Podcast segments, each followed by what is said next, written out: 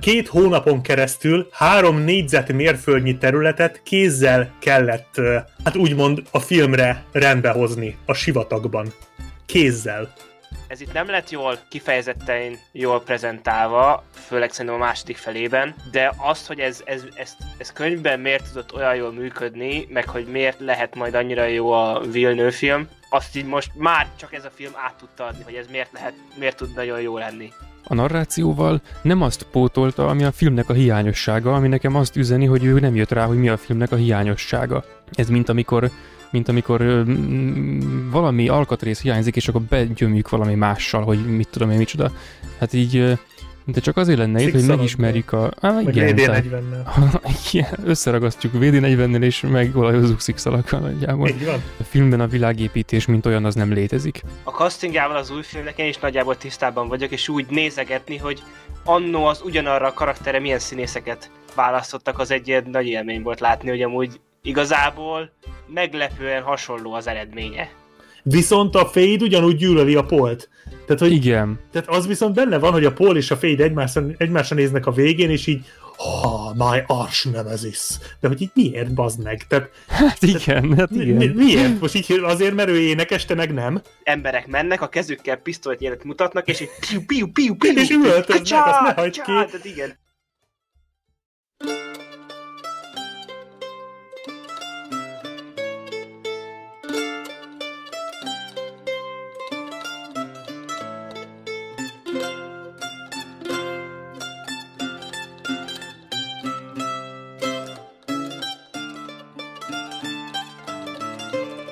Sok szeretettel üdvözlök mindenkit, ez itt a Filmnéző Podcast, ezúttal már 110. alkalommal. A szokásos csapatból itt van velem Gergő. Sziasztok! És Black Sheep is itt van közöttünk. Sziasztok! Előző adásban is, és jó pár korábbi adásunkban is már hallhattátok Black Sheep hangját. Aki esetleg nem tudná, akkor őt amúgy a Filmbarátok Podcastben is hallhatjátok. De nagy valószínűséggel azért van komoly átfedés a két podcast hallgató bázisa között. Legalábbis ezt gyanítom. És ezúttal egy elemzőadással érkeztünk, nem egy széria kibeszélővel, hanem egy filmnek az elemzéséről, méghozzá a 1984-es, hát David Lynch féle Dűnéről. Igen, arról a Dűnéről. Arról a Dűnéről. Amiről senki se szeret beszélni.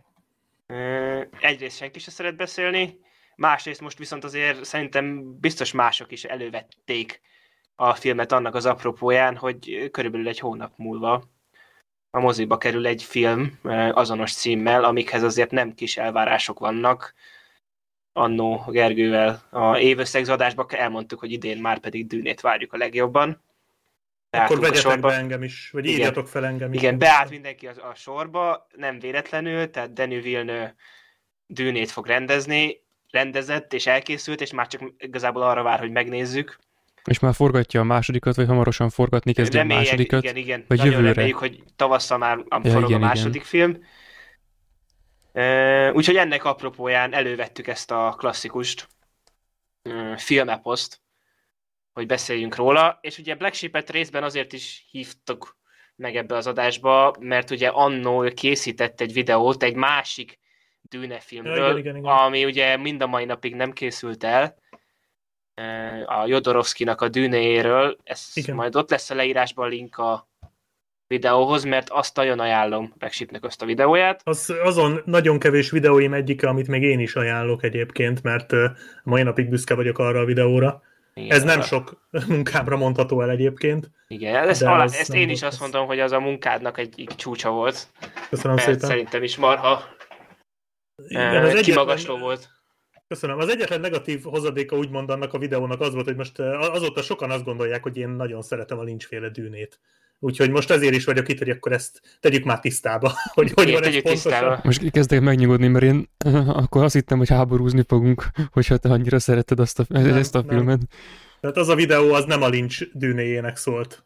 Igen, tehát majd akkor szerintem én is bele fogok illeszkedni egy pont jó helyre itt a beszélgetésben.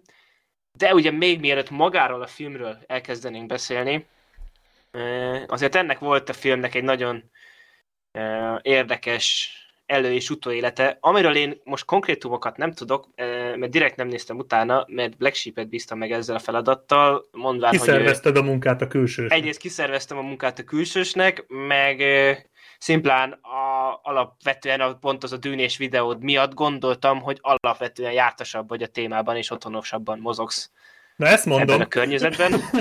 Ezt mondtam az előbb, hogy mindenki azt gondolja, hogy én ennyire értek a lincses dűnéhez. Nem.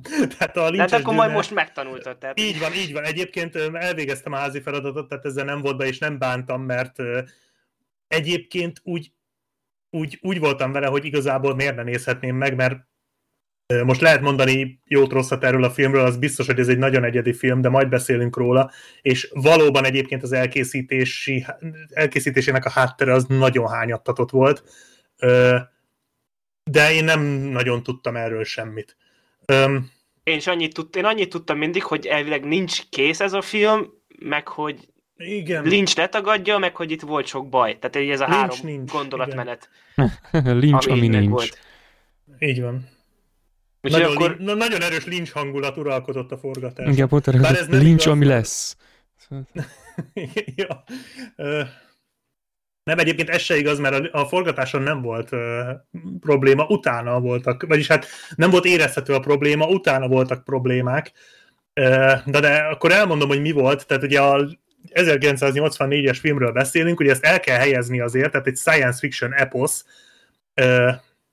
egy olyan regényből, amit mai napig megfilmesíthetetlennek tartanak, hát majd most kiderül, hogy a Villeneuve tudott ezzel valamit kezdeni, állítólag. Amennyire én igyekszem távol tartani magam az új dűnétől, amennyire lehet, de azért én is belefutottam egy-két infóba, meg majd pár dologra azért kitérnék így, ahogy a filmről beszélünk, amiket így olvasgattam mostanában, hogy állítólag nem lett rossz az új dűne, de azért azt se látom, hogy nagyon mindenki elájulna tőle, de nem baj, ettől függetlenül persze még simán benne van egy mestermű lehetősége szerintem. Reméljük, hogy azért jobban fog sikerülni, mint ez a film. Ugyanis tehát a könyvet azt a mai napig megfilmesíthetetlennek tartják. Ugye készült ez a 84-es dűne. Előtte lett volna ugye a Jodorowskynak a 75-ös több mint 12 órás LSD filmje a dűnéből, amit én nagyon sok végtagom van, amit feláldoznék azért, hogy megnézhessem azt a filmet, de az soha nem fog elkészülni. Ha valakit érdekel, akkor, amit Lehel is mondott, azt a videót nyugodtan nézzék meg, amit csináltam róla, egy elképesztő történet. Tehát az, hogy egyáltalán felmerült a lehetőség egy ilyen filmre a 70-es évek közepén, tehát a Star Wars előtt történt mindez, amikor még nem történt meg az a science fiction forradalom, amit az egy új remény behozott. Hihetetlen sztori, tényleg, és egy hihetetlen film ígérete van a háttérben, ami lehet, hogy egyébként borzalmas és nézhetetlen lett volna, de mindenképpen egy olyan film lett volna, ami valószínűleg örökre fennmarad az emlékezetben. Hát a 84-es dűne, az pedig ugye már a Star Warsok után készült, pontosabban az utolsó Star Wars alatt valahogy 83 körül készíthették. Tehát igazából itt az időzítés se volt szerintem teljes mértékben szerencsés, mert az a fajta történetmesélés és vizuális előadásmód, amit a dűne, mármint a film képvisel, azt a Star Warson edződött közönségnek már nehezebben megy le a torkán szerintem, mint egy Star Wars előtti közönségnek. És egyébként, na mindegy, erre majd később visszatérünk, hogy a film miért lett kultfilm, mert arról szerintem nem lehet vitatkozni, hogy ez egy kultfilm lett, viszont ez egy rohadt nehezen megszülető kultfilm volt, vagyis hát kultfilm lett, vagy hogy mondjam, tehát ez egy rohadt drága film volt. Körülbelül angolba 40... passzív szerkezettel fejezted volna ezt most ki. Igen. Tehát ez egy rohadt drága film volt. Ez a ma már nem látszik rajta, de ez a film, illetve szerintem akkor sem nagyon látszott rajta, ez a film drágább volt, mint akármelyik Star Wars. Tehát bármelyik Star Warsnál drágább volt, ami addig készült, és hát szerintem tized annyira se néz ki jól, mint mondjuk a Jedi visszatér, ami egy évvel korábbi. Azért volt rohadt drága, mert egyrészt egy irgalmatlanul nagy méretű stábot toboroztak össze, több mint 1700 ember dolgozott rajta, hogyha hihetünk az innen-onnan összeszedett triviáknak, illetve információknak. 80 díszletet építettek a filmhez, 80-at. Mondjuk egyébként azt meg kell hagyni, a díszletek mocsok jól néznek ki a filmbe, de ezekre majd úgy is kitérünk. Rengeteg jelmez, rengeteg statiszta, és olvastam egy ilyet, hogy Mexikóba forgatták a filmet, a sivatagban, és 2 hónapon keresztül 3 négyzetmérföldnyi területet kézzel kellett, hát úgymond a filmre rendbehozni a sivatagban. Kézzel. Tehát 2 hónapon keresztül a sivatagot söprögették ehhez a filmhez, ami valahol felfoghatatlan. Még itt felírtam egy olyat magamnak, hogy 4-szer olyan drága volt, mint az E.T. egyébként. Mondjuk. Igen. 40 millió dollárból készült, és 30 millió dollárt keresett, úgyhogy mindenképpen egy nagy bukásnak lehet elkönyvelni. De akkoriban azt mondogatták, hogy ez a Mennyország kapuja csak science fictionben. A Mennyország kapuja az a szarvasvadász rendezőjének a filmje, ami talán az egyik legnagyobb bukás, vagy talán a legnagyobb bukás a filmtörténetben. Az is 40 millió dollárból készült, és az 1 millió dollárt hozott össze. Úristen! Tehát ebből a szempontból ez nem akkora bukás, tehát azért a 40 millióból 30 millió, az nyilván a matek az matek, tehát ez nem akkora bukás, viszont abból a szempontból hasonló, hogy ez a film is, akárcsak a Mennyország kapuja, egy nagyon egyedi, nagyon szerzői filmrendezőnek az első, és egyébként jelen esetben mindez idáig egyetlen nagy költségvetésű filmje. Ugye jelen esetben David Lynchről van szó, akinél jobban szerintem senki nem gyűlöli ezt a filmet egyébként. Tehát Lynch az szívből utálja ezt a filmet, és nem hajlandó beszélni róla semmilyen interjúban. Úgyhogy nagyon komoly problémák voltak a forgatáson a rendező és a producer között. Ez volt a fő probléma. Volt egy Dino De Laurentiis nevű producer, aki állítólag egy nagyon erős jellemű, nagyon erős akaratú ember volt, nagyon erős karakter, nagyon erős meggyőző képességgel. Hát igazából az ilyenek szoktak az ilyenek szoktak hatásos producerek lenni, illetve az ilyenekből szoktak kinőni ezek a tipikus producerek. Ő mindent ellenőrzött a forgatáson, és az volt a célja, hogy ellentétben Lynch-el, hogy ez egy könnyen eladható film legyen. Nyilván ő egy producer volt, tehát érthető, hogy ez volt a célja, de ő folyamatosan betett Lynchnek, aki pedig egy nagyon dárkos, nagyon sötét, nagyon nem közönségbarát filmet akar csinálni ebből a sztoriból.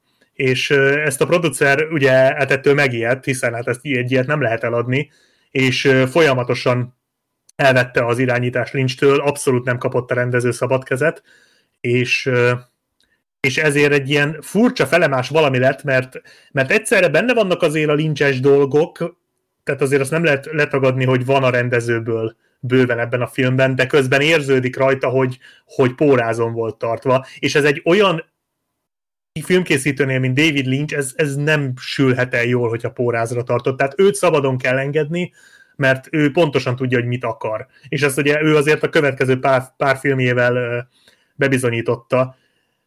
Hát itt a Dűnénél ez sajnos nem sikerült, de nyilván itt egy olyan pénzösszegről volt szó, aminél ezt nem merték bevállalni. Egyébként a 40 millió dollár, amiben a film került, az, ha nagyjából átszámoljuk, az figyelembe véve ugye a pénzromlás, az inflációt, ez körülbelül 100 millió dollár ma. Aha. Tehát emlékszünk, mikor volt utoljára ilyen, pár éve a Szárnyas fejvadász. Mi történt? Megbukott. Tehát valószínűleg azért a producerek érezték, hogy ez nem lesz így jó. Úgyhogy ez volt igazából a fő probléma, de maga a helyszín se volt túl hálás a forgatáshoz. Ugye mexikói sivatagról beszélünk, folyamatosak voltak ugye a viharok, a smog, és ilyen elektromos rövid zárlatok voltak állandóan. Tehát az összes berendezés folyamatosan beszart tulajdonképpen. Ilyen, be kellett szereznék egy csomó generátort, hogy hogy áramkimaradás esetén azokkal tudjanak valamit forgatni. Folyamatos betegségek voltak, a kaját az gyakorlatilag nem lehetett megenni, amit ott kaptak, mert az ottani, mert az amerikai forgatócsoport tagjainak a gyomra az nem volt fölkészítve arra, arra fajta ételre, amit ugye Mexikóban kaptak, és így Amerikából kellett folyamatosan importálniuk azt az ételt, amit nap mint nap ettek. Tehát ez se lehetett egyszerű, és emellé a mexikói vámmal is meg kellett küzdeniük, ami annyira korrupt és bürokráciában úszó volt, hogy gyakorlatilag nem tudtak hozzájutni a leveleikhez és a csomagjaikhoz, hanem meg kellett vesztegetniük a vámosokat, hogyha mondjuk ők kaptak egy levelet, és azt át akarták venni, mert nem adtak oda semmit.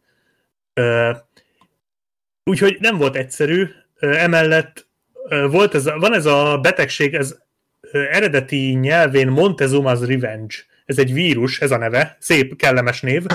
Ez egy ilyen gyomorbetegség, amitől ilyen folyamatos hasfájás, és hát bocsánat, de fosás van rajta az emberen. Na ez így átment nagyjából a stábon, itt 1700 emberről beszélünk még egyszer, és ez így nagyjából végig pusztította azt az 1700 embert, és végig kínozta. Emellett sok volt a baleset, például Francesca Annis, egyébként ezeket az infókat egy interjúban találta meg a nagy részét, nem mindet, amit a Francesca Annis, aki a Jessicát játsza, ő vele csinált egy interjút pár éve, nem is pár éve, azt hiszem tavaly, a saját lánya, és ő mesélte erről, hogy például ő egy gáztűzhely helyett így főzés közben sikerült felrobbantania, ami hát csoda, hogy egyáltalán túlélte, de konkrétan leégett a haja, ami hát abból a szempontból majdnem szerencsés volt, hogy ugye ő a film felében kopasz egyébként is, de ez nem sokat segített ott és akkor, és emiatt is állnia kellett a forgatásnak.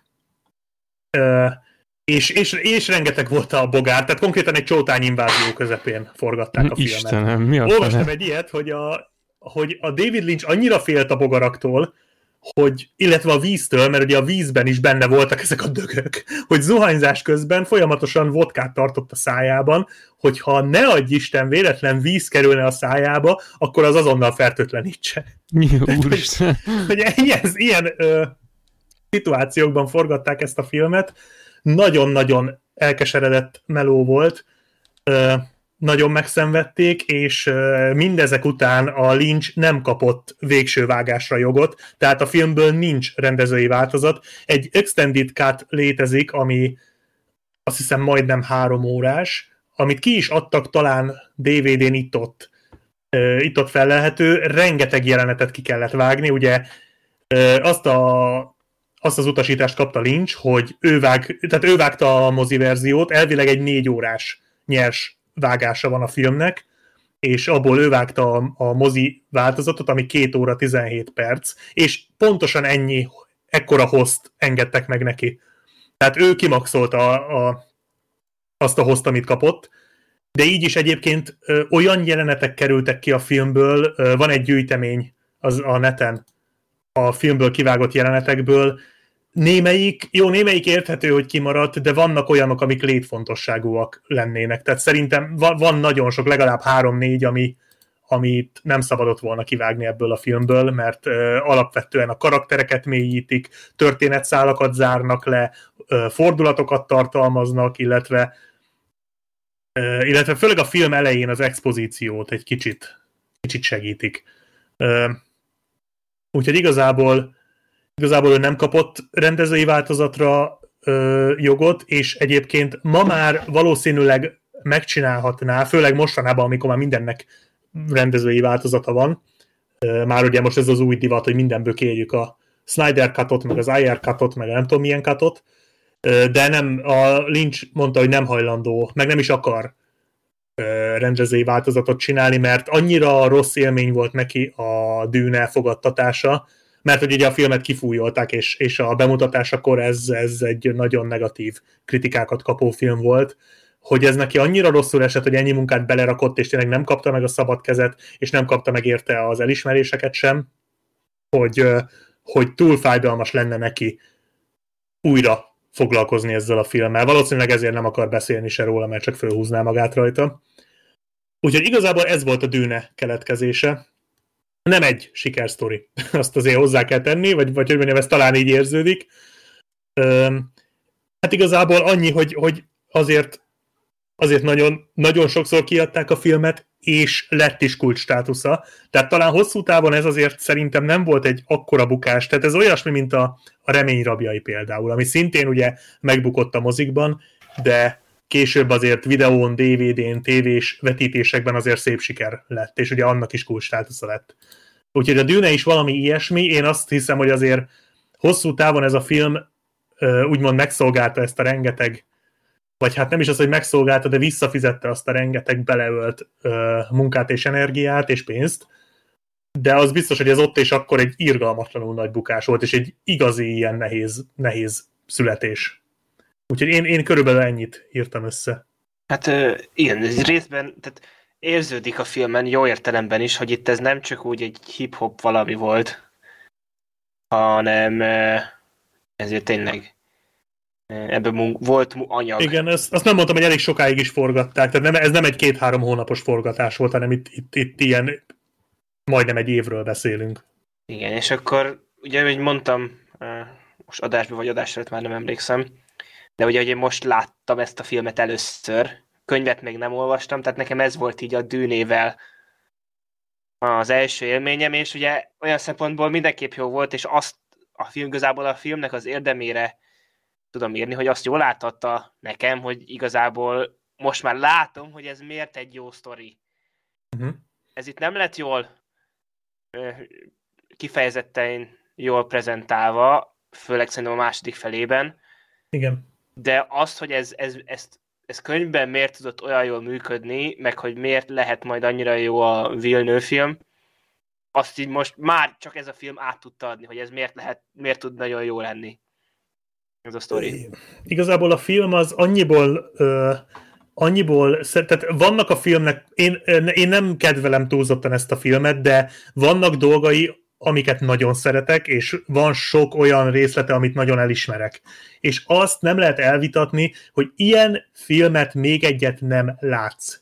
Nincs még egy ilyen film. Vannak hasonlók, de ilyen költségvetésben, ilyen science fiction nem csináltak többet. Tehát a Dűnéből ez az egy van. Még csak hasonló se készült. Úgyhogy ebből a szempontból, tehát és erre céloztam az előbb, hogy szerintem ez a film azért lett kultikus, mert nem csináltak jobban. Nincs másik. Mert ez a film azért lett kultikus, mert megbukott. Ha ez a film nem bukik meg, és sikeres lesz, és csinálnak, mert egyébként azt nem mondtam, hogy a David Lynch már írta egyébként a forgatás után a második részt. Tehát ő meg akarta csinálni a folytatást is. És ha ez a film sikeres, és elkészül a folytatás, és aztán készül egy csomó hasonló science fiction, hasonló stílusban, amik valószínűleg jobban csinálták volna, akkor ez a film nem lenne kultikus, akkor azok lennének kultikusak. Tehát gyakorlatilag szerintem mint a filmben, ez egy önmagát beteljesítő jóslat gyakorlatilag. Igen. És akkor igazából bele is mehetünk a filmbe, kezdésébe, ami már ugye egy narrációval indul, vagyis nem is egy narrációval, hanem egy hölgy beszél a kamerába, ami igen, amit elég... utólag vettek föl, mert voltak utóforgatások, azt nem említettem, mert azok már Lynch nélkül, gondolom. Azt nem tudom, hogy Lynch nélkül valószínűleg, de hogy állítólag próbálták kicsit befogadhatóbbá tenni a filmet. Sőt, olyat olvastam egyébként, hogy az első közönségnek ilyen mint a videójátékoknak vannak a kis füzetei, tudod. Igen. Olyan kis könyveket osztogattak a moziba belépés előtt, hogy átolvasgassák, és abban le volt írva, hogy ki kicsoda, hogy melyik bolygó micsoda, hogy mi az alapsztori, ilyenek. Tehát, hogy effektíve ilyen kis segédletet osztogattak, mert olyan szinten nem bíztak a filmben magában, hogy ezt átudni a történetét. És ez a bevezető, amit a Corrino hercegnő, most az Irulan, igen, Irulan Corrino ad elő, aki egyébként a filmben szerintem nem is nagyon szerepel, csak a legvégén. Azt hiszem kétszer tűnik fel, egyszer a legelején, amikor kezdődik az egész, aztán meg a legvégén. Igen, de a regényben már az elsőben is egy sokkal fontosabb karakter, bár ez nagyon sok szereplőről elmondható a filmben, és a regényben is ő a regény úgy néz ki, hogy minden fejezet elején van egy kis idézet, ami legtöbbször ettől az Irulántól van, aki a későbbi regényekben egyébként ő egy ilyen hogy mondják ezt, aki megírja a történetet. Tehát, hogy ő ezt a szerepet tölti majd be, hogy lejegyzi, hogy mik történtek, és hogy éppen jelenleg mi történik, és ő egy ilyen írnok lesz, aki kiad egy-két ilyen könyvet, és akkor azokból vannak idézetek. Tehát ez mondjuk, hogy az Irulan meséli a sztorit az elején, ez azért valamennyire könyvfülnek mondható. Igen, de különben magában a Dűne könyvben is ez, hogy a fejezetek így kezdődnek, ez ilyen klasszikus szkifi regényes húzás, tehát most csak arra igen. Gondolunk, hogy alapítvány, már annál is az Enciklopédia Galaktikával szoktak kezdődni a fejezetek, meg hasonló, tehát ez teljesen jó. Aztán, hogy a filmben azt a faktort, hogy magyarázással kell megmenteni azt, amit filmnyelven, amit különben tagadok, nem sikerült elmesélni, az olyan, hogy a halottnak a csók. Sőt, a film az tovább megy, és nem csak magyaráz, ja, de igen. Konkrétan gondolatokat olvastad föl a színészek. Igen, tehát nem narráció van, hanem tehát ilyen, tényleg az, hogy de több frontos narráció. Hogy, igen, tehát narrációnak ez itt túl furán volt használva, hogy ezt annak hívjam, tehát ez tényleg az történt, hogy itt, amit épp adott helyzetben valaki gondolt, akkor azt így kimondta igen. hangosan. Ami szerintem nagyon-nagyon rossz húzás. Tehát én nagyon szeretem ezt a színészgárdát, aki ebben a filmben van. Hát igaz, hogy ennek a színészgárdáját tulajdonképpen a 84-ben oda tehető, mint most a 2020-as mellé. Hát nagyjából egyébként, igen. De meg ez olyan, hogy valószínűleg ezek a színészek, akik ebben játszottak, ők a Lynch miatt jöttek, tehát csak az izére gondolni hogy is hívják, aki a Dale Coopert játszotta a Twin Peaks-ben. Igen. Ennek ez a legelső szerepe volt, tehát itt őt a igen, Lynch tehát, ugye ő sok Lynch filmben is benne volt. Igen, azt néztem, és hogy ő például olyan, de meg aztán később, aki itt most mellékszereplő, majd később felbukkan, most pont nem tudom a nevét, de hogy egy csomó szereplő van, aki ilyen átívelő, ilyen Lynch szereplő lett egy csomó filmben. Néha olyan, hogy egyikben főszereplő, másikban ilyen passzottul észrevehetetlen mellékszereplő, meg igen, ilyesmi.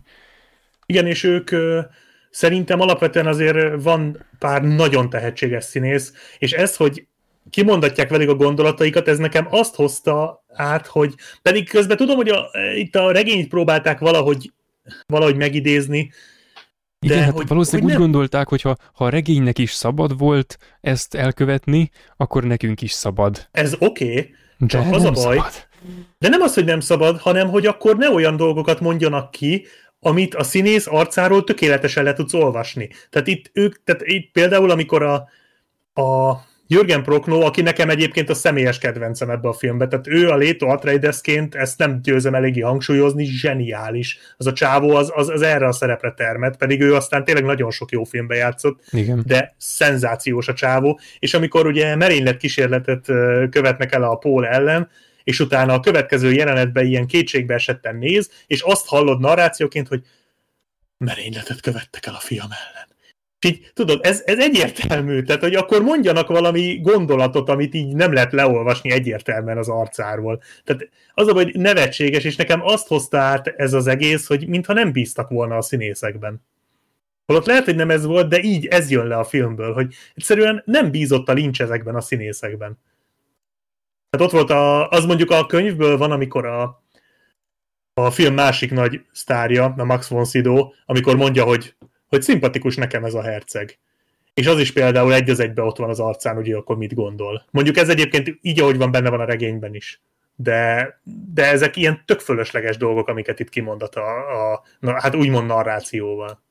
Igen, meg hogy a narrációval nem azt pótolta, ami a filmnek a hiányossága, ami nekem azt üzeni, hogy ő nem jött rá, hogy mi a filmnek a hiányossága.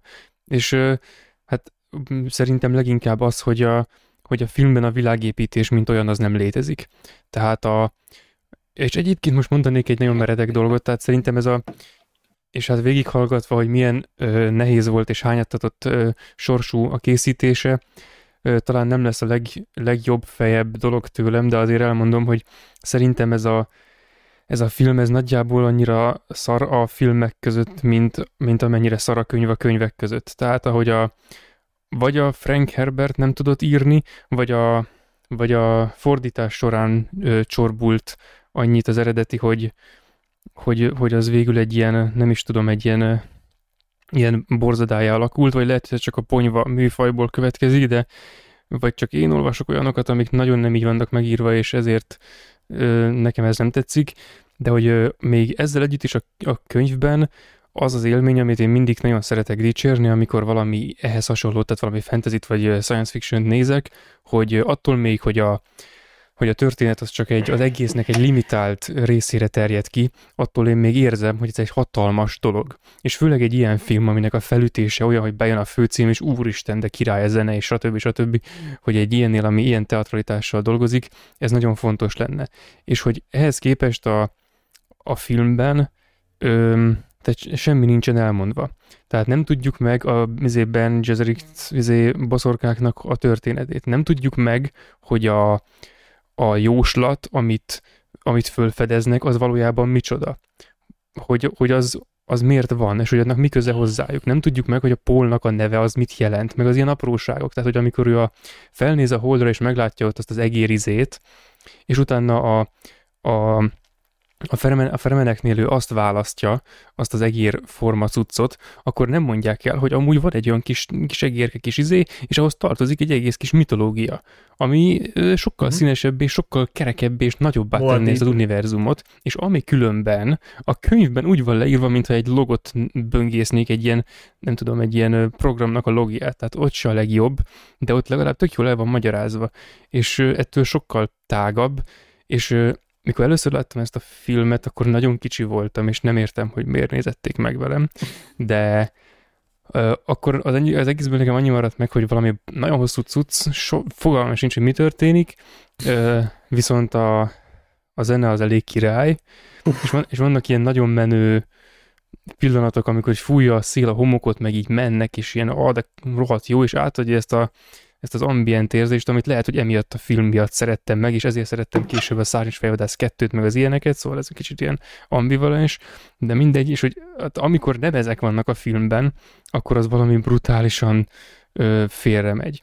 És hogy például ezeket a részeket, amik így nincsenek, tehát ez a háttérsztori nincs, és ami miatt egy csomó minden randomnak érződik, hogy például a történések nagy része az tényleg személytelen történés, és nem egy esemény, az így nem pótlódik, hanem tényleg az ütközik ki az egészből, hogy valaki vagy utólag, vagy útközben ráeszmélve, hogy hoppá, itt rossz irányba tartunk, bevezeti ezt a módszert, hogy akkor, ha nem megy képekkel és színészekkel, akkor majd menni fog szóval, az így nem sikerül, mert valami mást javít meg, mint ami el van romolva. És ez nekem nagyon nem tetszik benne. Szóval őszintén, és idén egyébként kétszer láttam ezt a filmet, egyszer valamikor évelején, amikor másodszorra néztem életemben, tehát kb. 10 évvel azután, hogy először láttam, akkor nagyon brutálisan nem tetszett, most megnéztem még egyszer, azután elolvastam a könyvet, és még kevésbé tetszett. Szóval így katasztrófa. De neked a könyv se tetszett? A könyv az elmegy, tehát a könyv az elmegy, az írásmódja nem tetszik, az időről időre kizökkent, de különben az egy komplex, komplett élmény. Mondjuk nekem pont az írásmódja tetszett egyébként, mert annyira egyedi, hogy így, meg nagyon jó az benne, amit én szeretek a Dűnében, hogy a párbeszédek nem egy nézőpontból vannak megírva, hanem mint egy sakjátszma, hogy mindig annak a nézőpontjából olvasod, aki éppen mondja az adott mondatot. És így mindig, tehát mindkét félnek a gondolatait megismered egy párbeszéd alatt, és ez tök jó például, amik a filmből teljesen kimaradtak a Jessica-nak, meg a Thufir Hawatnak a beszélgetései például. Ja, igen, tényleg. És azok tehát például nagyon jók. Ezt egyébként később mocsok módon eltúlozzák, tehát a későbbi Dűne regényekben én 4 és felet olvastam el, az 5-et, azt félúton abba hagytam, ilyet ritkán csinálok, de az egy olvashatatlan szar. A negyedikig még úgy tetszett, de az 5 az kifogott rajtam. Ott már olyan szinten megy, hogy minden egyes mondat után egy féloldalas magyarázat, hogy ez miért volt. Aztán jön a válasz, és megint féloldal. Tehát ez ilyen felfoghatatlanul kínszenvedős az egész. A későbbiekben pedig már azt csinálja, amit egyébként a videómban, amit csináltam, ott egy kicsit csaltam, mert ott azt mondtam, hogy az egész Dűne ciklus ilyen, hogy van valami történés, akkor látod annak a kihatását a jövőre, de így az univerzumot tekintve, meg így a a globális politikát tekintve, meg mindent tekintve, ha valami történik, akkor mindig le van vezetve, hogy ez melyik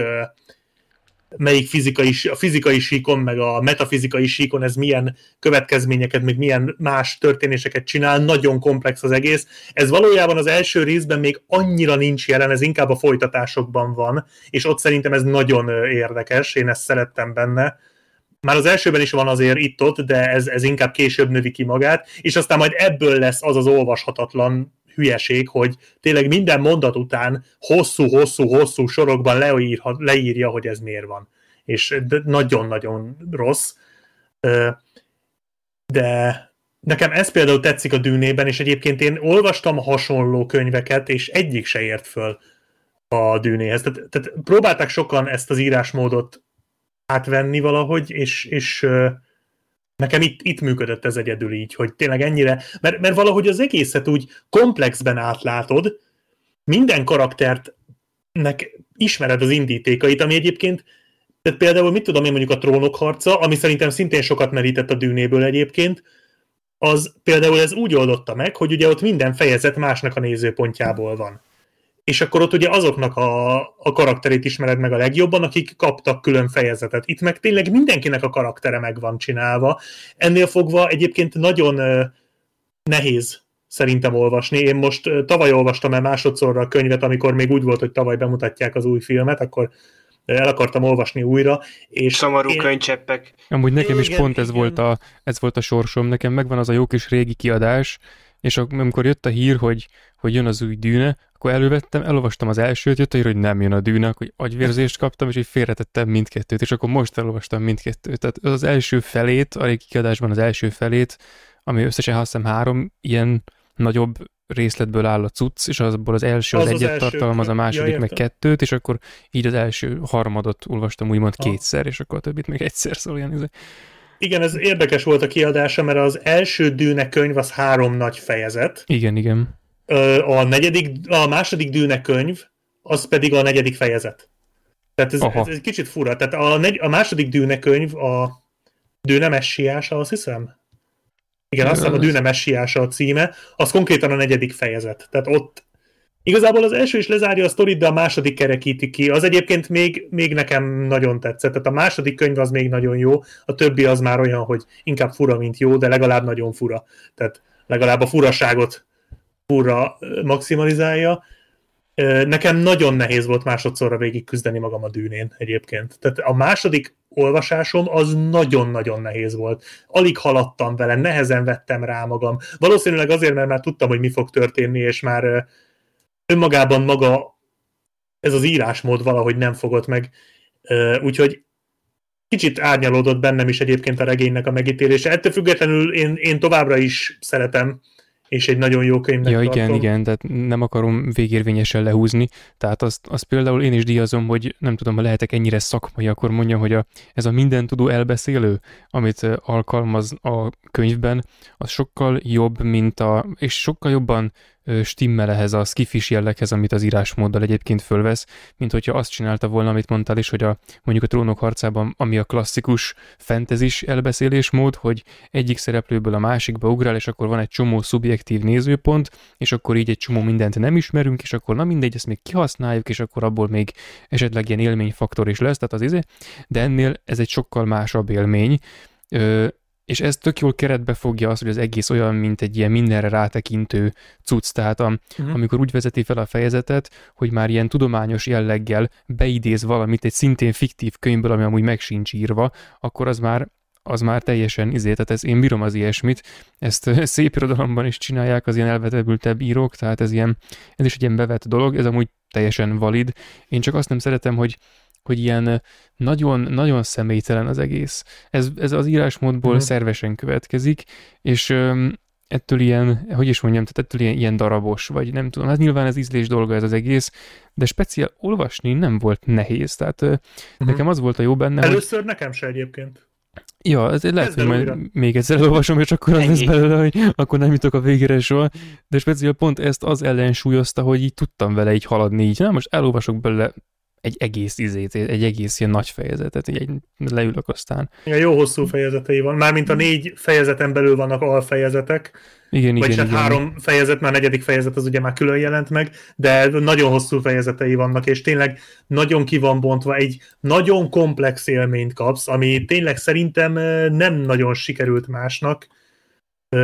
Az is lehet egyébként, hogy csak más hangulatban voltam. Tudom, hogy ez könnyű felhozni ezt az érvet, hogy alapvetően más hangulatban voltam. Mondom, nekem másodszor annyira nem működött, de el fogom még olvasni, biztos vagyok benne, mert tényleg maga a karakterei, meg tényleg ez a rengeteg információ, amit átad, az nekem nagyon tetszik. Igen. Meg ez az egész sztori, ez a nagy átívelő történet, az a rengeteg ármánykodás, ugye mindkét oldalon. A film ellentétben a könyv az rengeteg időt ad a háttér megismerésének, az összes háznak, mármint a fontosabb házaknak, ugye a Corrinónak, az Atreidesnek, a Harkonnennek a megismerésének, az, hogy ott mi a múltban. Hát azt még itt talán konkrétan nem mondják, hogy pontosan mi minden történt a múltban, de nagyon sok mindenre utalnak, és ezek a filmből azért erőteljesen hiányoznak. Igen, olyan szinten erőteljesen, hogy ezt a filmet nem lehet megérteni a könyv nélkül szerintem. Tehát de lehet, mindjárt megmondja. Tehát például az elején akkor ugye megtudjuk, hogy akkor ő a kormányzó, vagy hogy hívták? A császár. Emperor, igen, az volt, igen. Annak a lánya. Oké. És akkor nyilván következő jelentben, akkor ott ül egy csávó a trónon, sanzosan ő az Emperor. Oké. És akkor bejön, igen, de és akkor utána, de ezt nem mondják ki abban a jelenetben, és bejön egy ilyen nagy felvonulással egy másik lény, akiről abban a jelenetben nem derül ki, hogy akkor most itt... És milyen kibaszott csúnya. Az egy dolog, jó, tehát az maszkmunka ott, az világszínvonal, tehát az szerintem a megvalósítása az zseniális volt, ja, az nem biztos, azt akarom mondani, csak azt, ilyen. Hogy így magában a sztoriban ott a film elején, ugye megtudjuk, hogy oké, akkor ő kéri, hogy iktassák ki a Polt, meg a Atreideseket, mert ja, oké. Én nem emlékszem. Nem emlékszem, hogy ez benne volt a könyvben egyébként. Én nekem rémlik, hogy szerintem nem. Szerintem egyáltalán nem volt de benne. De szerintem ez egy baromság egyébként, mert ugye itt egy Liga navigátort látunk. Igen. Akik... De ezt a filmben ez nem is derült ki, hogy ez Liga navigátor. Nem, tehát azt mondom, hogy itt most behoznak egy ilyet, és ott elején akkor én most összezavarodtam, várjuk, akkor tehát ő a császár, de akkor ez ki ez itt, aki parancsot ad a császárnak. Tehát, hogy igen, a legelején elmondják, a császár a legfőbb, és utána ő kap parancsot egy eztől. A császár névben a legfőbb, itt a Liga a legfőbb főnök, tehát itt a Liga a boss. Igen. A regényben is a Liga a boss, és ez a filmben is úgy nagyjából kiderült. Későbbre kiderült, csak ez itt igen. Az elején volt, hogy amit korábban Gergő mondott, világépítés, hogy itt már az elején ez olyan volt, hogy egy kicsit felhúztam a szemöldököm, hogy tehát ettől a jelenettől nem lett tisztább a kép, hogy akkor itt most mi merre van. Tényleg ez... 5. percnél vagyunk. meg azzal kezdődik, hogy a csaj mintha mondana valamit az elején erről a ligáról, de most pont nem emlékszem. Lehet, hogy elmondja, hogy ők ilyen nagyon nagy akárkicsodák, és hogy tudják hajlítani a és amúgy fontos, hogy itt nem fénysebességgel utaznak az űrben, igen. Tehát ezt tudni kell. Oké, naplóztuk a dolgot, nem baj, de hogy akkor vannak ezek, akik tudnak teret hajlítani, és azért ők a főnökök, mert ezt kihasználva ők így monopól helyzetben vannak így mindenhez képest, minden téren az egész kibaszott világban. Mert hogy mindenki, és minden, ami űrön és aki űrön keresztül akar menni, ahhoz vagy nagy távolságot akar megtenni, tehát annak ezekhez kell fordulni, a császárnak is. És hogy nekik mivel ők a fűszer miatt és a mutációk, stb. Tehát nagyjából megindokolja, hogy aki feltűnik, az miért ilyen nagyon csúnya, stb. De ez az egész rész itt az elején, ez megint nekem nagyon attól bűzlik, hogy ez csak azért van ide rakva, mint amiért az ezt megelőző narráció is, hogy legalább ez mint amikor valami alkatrész hiányzik, és akkor begyömjük valami mással, hogy mit tudom én, micsoda. Hát így... De csak azért lenne itt, hogy megismerjük igen, VD-40-nel. Összeragasztjuk VD-40-nél, és megolajozzuk szikszalakkal nagyjából. Így van. És hogy legalább legyen a császár, hogy csicskissa be őt a akárki, és akkor átadtunk egy kis személytelen információt. És akkor most ezzel mintha megoldottunk volna valamit. De közben nem oldottunk meg vele semmit, sőt, az ember még elkezd gondolkodni rajta, hogy ez most mi a faszér van itt. Meg behozza a Bene Gesseriteket, akik így nem tudjuk meg, hogy na, róluk amúgy így semmit. Tehát a narrációból az elején megint volt két szó, hogy ezek így léteznek, hurrá, akkor megmutatják őket, hurrá. Nevesítik amúgy őket, hogy tudjuk a képhez kötni, tehát ilyen teljesen ilyen mechanikus módon összekötik a képet a hozzátartozó névvel, hogy legalább ez meglegyen. Amúgy beszélnek, mert nekem itt az elején, tehát az elején ez az információ áradat, így az első mondjuk 10-15 percben az olyan, hogyha 110%-ban odafigyelsz, és közben nem jut eszedbe mondjuk az, hogy mit tudom én, bezártam az ajtót vajon? Igen, vagy éhes vagyok éppen, vagy nem? Igen, mert ha egy ilyen eszedbe jut, akkor onnantól semmit nem fogsz érteni, mert akkor már 1,6 másodpercre nem figyeltél oda, és kész. Annyi idő alatt, annyi információra maradtál le. Micsoda? Lehet velem ez megtörtént. Ez szerintem sok emberrel megtörtént, amikor először nézte ezt a filmet, mert szerintem erre senki nincs fölkészülve. De azt akartam mondani, hogy itt például nem emlékszem, hogy megemlítették-e például azt, ami később a filmben, a később biztos nincs említve, hogy a Feyd-Rautha meg a Paul miért gyűlölik egymást ennyire. Meg hogy a Feyd-Rautha hogyan kapcsolódik a Harkonnen báróhoz például. Azt megemlítik, hogy az unokaöccse a Ravannal együtt. Igen, szerintem azt mondják, hogy az elején szerintem azt mondják, hogy mind a ketten az unokaöccsei, de például a bárónak a terve az Arrakiszon, az körülbelül egy fél mondatban le van rendezve, hogy ugye neki mi volt a Rabannal, meg a Feyd-Rauthával a terve. Ott ja, igen, a hatalom átvétel kapcsán. Tehát ami a könyvben egy rohadt fontos információ, mert emiatt tehát ezzel tudod elhelyezni a Rabant is, a Feyd-Rauthát is, meg majd a Thufir Hawatot is később. Tehát ez egy 4 karaktert mozgató dolog, és itt tényleg fél mondatban rendezték le az egészet, ráadásul a film végén. És addig én se értettem volna, hogy miért van itt ez a kettő. Például. De például ráadásul egy csomó ideig, például azt hiszem a Rabannál, én nem is jöttem rá, hogy az ő. Mármint, hogy elolvastam a könyvet, és aztán most megnéztem a filmet, és akkor na most már tudom, hogy ő az, aki ez a könyvben, és de hogy ő egy személytelen statisztának tűnik nekem a filmben a könyv nélkül. Pedig ez egy fontos szereplő. Azért is van, mert például Raban jeleneteiből rengeteget kivágott a Lynch. Tehát a Rabannak rengeteg olyan jelenete van, ami vágóasztalon maradt. Úgyhogy az ő szerepe például nagyon meg volt kurtítva. Na mindegy, Dave Bautista játsza majd az új filmben, úgyhogy... Hát igen, nagyon helyes. Ja, úgyhogy szerintem ez egy jó casting. Egyébként az új filmmel kapcsolatban a casting az nekem 90%-ban zseniális. Ó, teljes mértékben. Ehhez a filmhez, hogy azért nagy élmény volt, ugye úgy, hogy a castingjával az új filmnek én is nagyjából tisztában vagyok, és úgy nézegetni, hogy anno az ugyanarra a karaktere milyen színészeket választottak, az egy ilyen nagy élmény volt látni, hogy amúgy igazából meglepően hasonló az eredménye. Tehát sok szempontból. Tehát például nem tudom, hogy melyik karaktert játszom majd a Josh Brolin, de szerintem ő lesz a Patrick Stewart. Igen, ő lesz a... Tehát ezt így megmondta meg ilyenekből, hogy akkor tehát így... Igen, nagyon jó az újnak a... Tehát tényleg én, amikor bejelentették a színészeket, én mindig azt néztem, hogy bazd meg, a Villeneuve telibe trafál állandóan. Tehát én azon agyaltam sokáig, hogy ki fogja vajon a bárót eljátszani. Oh. Ki lesz egy annyira elmebeteg, őrült színész, aki ezt meg fogja tudni csinálni, és zseniális a választás. Hogy hívják? Már most az Istennek se jut eszembe a neve, persze. A Harkonnen? Hát, a Stellan Skarsgård. A Stellan Skarsgård, igen. Tehát ez zseniális. Ez a csávó, ez kurva jól fogja eljátszani a császárt. Nekem az egyetlen problémám... Ja, mondd. Ja, mondj nyugodtan. Nem, nekem az egyetlen problémám a Leto Atreides. Tehát... Az Oscar Isaac. Nekem még ezzel a hosszú szakállal se pedig az sokat javított, tehát amikor először megláttam hogy az Oscar Isaac lesz Leto, és így néztem, hogy hogy? És nem tudom, nekem a Leto az egy sokkal karakteresebb valaki. Az Oscar Isaac nekem mindig egy ilyen vicces csávó valahogy. Pedig láttam már egyébként nagyon jó. Star Wars átka.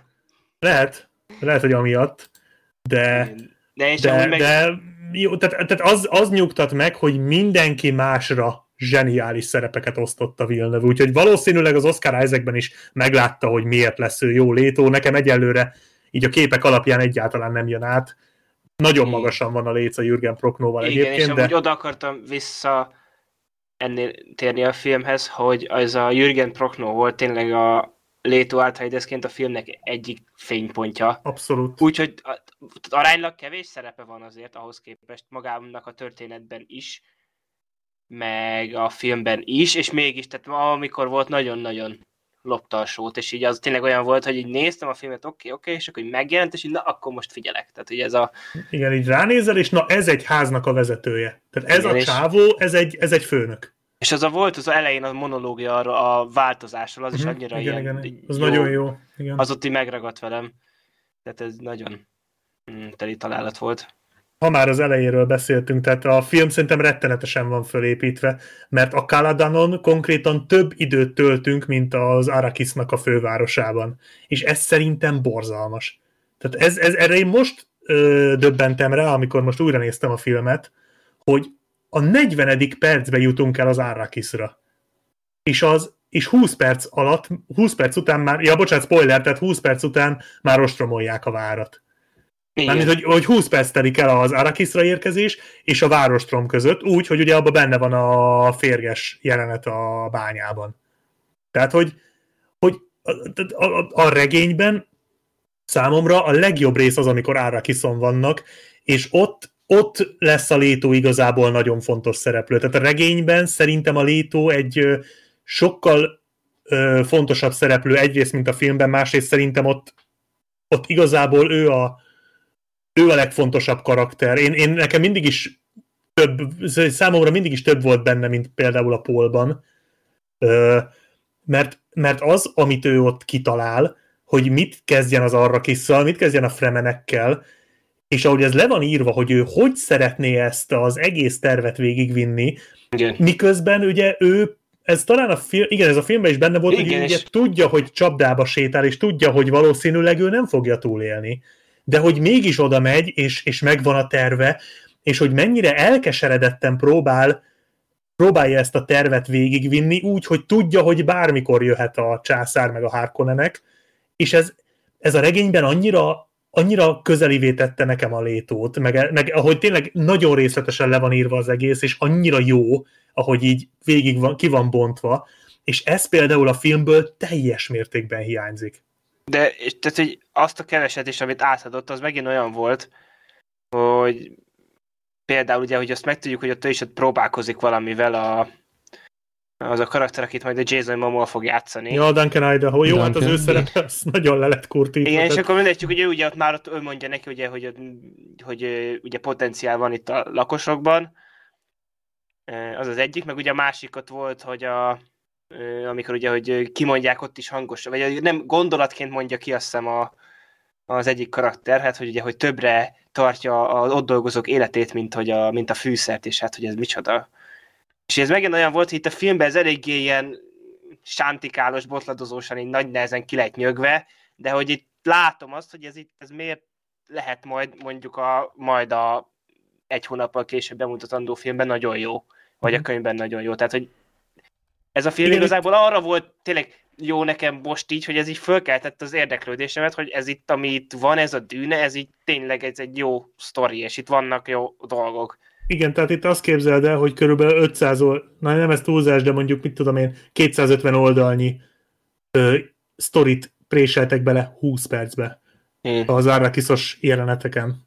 Mármint az Arrakini jeleneteken, ami a fővárosban játszódik, és ez borzalmas. Tehát az, hogy hogy 40 perc alatt jutunk el a Caladanról, és annak a nagy része az ilyen, amit a Gergő említett az előbb, ez a száraz információ magyarázás. Vagy amikor a Patrick Stewart meg a főszereplő olyan kockákkal verekednek. Igen. Jaj, te jó Isten. Ami kevés effekt öregedett olyan rosszul. Igen, van azért. Nem, az fiatalon is volt, tehát az szerintem az soha nem volt jó. Az egyik első ilyen digitálisan megmozgatott emberi karakter egyébként a filmtörténelemben, tehát ez egy... Látszik. Igen, pontosan ezt gondoltam. Igazi úttörő. Ez elsők sorsa, ugye? Hogy hát ez az a fajta úttörő, amikor a konnyakéssel állsz neki fölszedni a beton. Tehát... ja. Hát jó, ilyen is van. Egy kicsit a Leto karakteréhez, hogy itt az arrakini részekben volt egy csomó olyan történés a regényben, amiket ha a film egy kicsit le tud nyugodni, és nyugodt jeleneteket rendezni, akkor ő egy sokkal-sokkal jobb karakter lett volna, és legalább lenne egy jó karakter az egészben. Mert például, csak mondok egy példát, Black Sheep, nem tudom, biztos emlékszel rá, van az a rész, amikor bejön először a Liet, hogy mondják, Kynes, Kynes, nem tudom. Kynes, vagy Kynes. Kynes, igen. Kynes szenvedés. Valami hasonló. Kynes. És van az a pillanat, mert ő az egy ilyen határozott figura, aki a fremeneknek egy ilyen érezzük, hogy fontos embere, ez a filmből egyáltalán nem jön át, tehát amikor ő később azt mondja, hogy na megtetszett nekem ez a Leto herceg, akkor oké, hogy neked megtetszett, és oké, hogy ezt így elmondtátok, ahogy amúgy meg kellett volna mutatni. Körülbelül. Igen, de hogy miért érdekel az minket, hogy neki megtetszett, az nem derül ki, hogy ez miért fontos. Még az se derül ki, erre hogy... is van egy kivágott jelenet, az fönn is van a YouTube-on egyébként, ahol a Kynes és a Leto beszélget, meg egy kifejezetten jó jelenet. Csak mondom, hogy ez például megint egy olyan, amit kivágtak. És akkor lehet, hogy most pont azt akartam leírni, mert én arra gondoltam, ami a regényben úgy van, hogy van egy beszélgetés, tanácsterem, sok ember, ami az zár végül a regényben, hogy a Kynes az oda köp az asztalra. Uh-huh. És akkor az mindenki felhördül, meg oké, a Paul az a könyvben egy ilyen idegésítő kis főhős, akit szeretünk, mert de ő az, aki így mindent, tehát ő meg a Leto az egyetlen, aki nem kapja ezen fel a vizet, vagy nem gondolkodik egyből fejetlenül, hanem rájönnek, hogy hát igen, meg van ott még valaki, aki el is magyarázza, hogy hát igen, bakker, itt a víz a legnagyobb érték, és azzal, hogy ő az asztalra csulázott a sajátjából, amiből limitált mennyiségű van neki, és borzasztóan fontos, abból adott egy jelentős mennyiséget most éppen ott. És akkor ez... nem is erről volt szó, hanem Liet Kynes valójában a tévémaci. Valami hasonló. Szóval például ilyenek azért így elfértek volna ebben a filmben. És akkor, hát igen, csak az abban, hogy ez megint a világépítés. Volt egy ilyen jelenet, az YouTube-on fönn is van. Hát kicsit összeollóztak két jelenetet a regényből. Ezt, amit mondasz, meg amikor a nagy tanács van, és akkor a Leto kijönti a vizet. Tudod? Ja, igen. Na, és ezt a két részt össze-mergelte egy jelenetbe a Lynch, és ott megtörténik a köpés is, meg amikor a Leto kijönti a vizet. Egyébként egy kifejezetten erős jelenet, leszámítva azt, hogy az elején a Gurney az játszik ezen a baliszeten, ami szintén megtörténik a regényben, tehát nem ezzel van a gond, de valahogy Patrick Stewartot a kopasz fejével látnia, hogy pengeti azt a mackot nekem. A rohadtul hiteltelen volt. Tehát igen, nekem nem működött, de nem ilyen nagy tanács előtt vannak, hanem ilyen kisebb tanács, tehát a Kynes van ott, a Doki, meg a Thufir, meg még néhányan, tehát hogy nem sokan, de ott a jelenetnek az a lényege, hogy a Kynes és a Leto között összejön ez a... Tehát ott érezteti a film, hogy a Leto valóban nagyon szeretné a fremeneket az oldalán tudni, mert ugye ő bennük bízik, hogy majd ők lenyomják a támadókat. De ez például, igen, tehát hogyha ez a jelenet benne lenne, akkor talán az is jobban hatna, amikor gondolja a Kynes, hogy tetszik nekem ez a herceg. Úgyhogy tehát itt egy hatalmas, nagyon jól megírt ilyen ármánykodós, tervezgetős rész van, teljes mértékben háttérbe szorítva. Kellett a hely a lézer fegyveres, kardozós, digitális embereknek. Igen. Fontos volt. Ami amúgy szintén benne van a regényben, de nem tesz hozzá olyan sokat. Igen, tehát ott az ember azt, hogy pajzs, meg ilyen testpajzs, azt nem így képzeli el. Hát az hát biztos. Igen, szóval ez valahogy, hogy az emberi agy az valahogy túlmegy ezen. Jó. Igen, és akkor, még a másik, hogy az a vicces, hogy mondtad, hogy milyen sokat vannak a Caladanon, és még mielőtt elmennek, még ott a Letónak a felesége is még így mondja, hogy jaj, de fog hiányozni ez a Caladan, és egy kicsit nekem is amúgy most így utólag belegondolva, hogy akkor mondtad ezt, akkor jött be, hogy nekem is az az érzésem, hogy oké, de menjetek már, tehát hogy értem, hogy hiányozni fog, de hogy nem nagyon akart beindulni. Még volt ugye előtte egy másik jelenet a Harkonnen nekkel talán, az még azért volt. Báró, ez. Jaj, te itt, ahogy itt mutogatják ilyen direktbe ezt a izét, és ahogy lefestik, hát ez borzasztó, hogy a... imádom azt a csávót.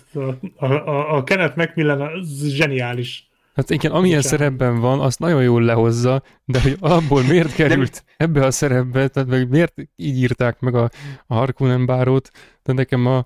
Oké, hogy őrült a regényben is, de azért okos is a regényben is, meg tehát nem egy ilyen... De meg egy lufi. Tehát... Lufi a regényben is lufi, de... De ebben csak egy lufi akkor úgy igen, de a regényben ott talán nem röpköd, vagy nem tudom, tehát ott de, az van, hogy hát néha repül. Nem tudom, röpköd, de lebeg. Igen, tehát én úgy emlékszem, hogy valahogy úgy van a könyvben, hogy neki a járását segíti ez a cucc, tehát ő igazából jár, csak mivel egy dagadt állat, ezért segíteni kell, hogy a súlyát meg tudja tartani. De hogy itt szinte csak repül. Itt látom magam előtt a Lynchet, hogy van neki egy szuszpenzor széke, ami segít neki lepegni. És röpködjön körbe, és közben röpködjön. Körbe a mennyezeten. És ez rohadt jó lesz. Igen, hát és közben így csapkodjon a kezével, baszki. Én nagyon szórakozok mindig a báró jelenetén. Annyira túl van tolva, de pont ez a rajzfilmes gonosz, tehát annyira utálható az egész csávó, hogy nem tudom, nekem nagyon jó, de hát mondjuk elismerem, tehát látom, hogy miért tud ez idegesíteni valakit. Mert tehát ez inkább olyan, hogy valaki meg akarja hánytatni magát, azzal megnézettem valamelyik jelenetét, és szerintem könnyű dolga lesz. Igen, de egyébként mondjuk a külseje az eléggé hű a regényhez, talán a regény elég öregebb. De igen, valóban. Így néz ki. Tehát igen, ő a könyvben is így néz ki.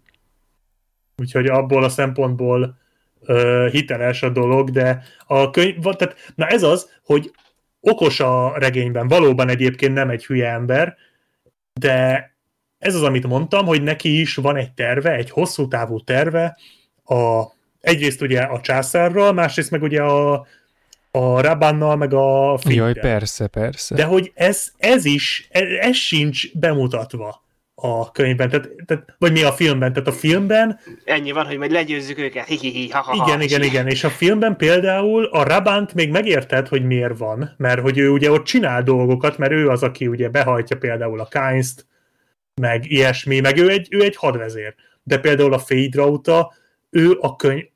Basszus, már nem tudok beszélni, ő a filmben igazából konkrétan miért van benne? Tehát... Én tudod, kire emlékeztetett engem amúgy?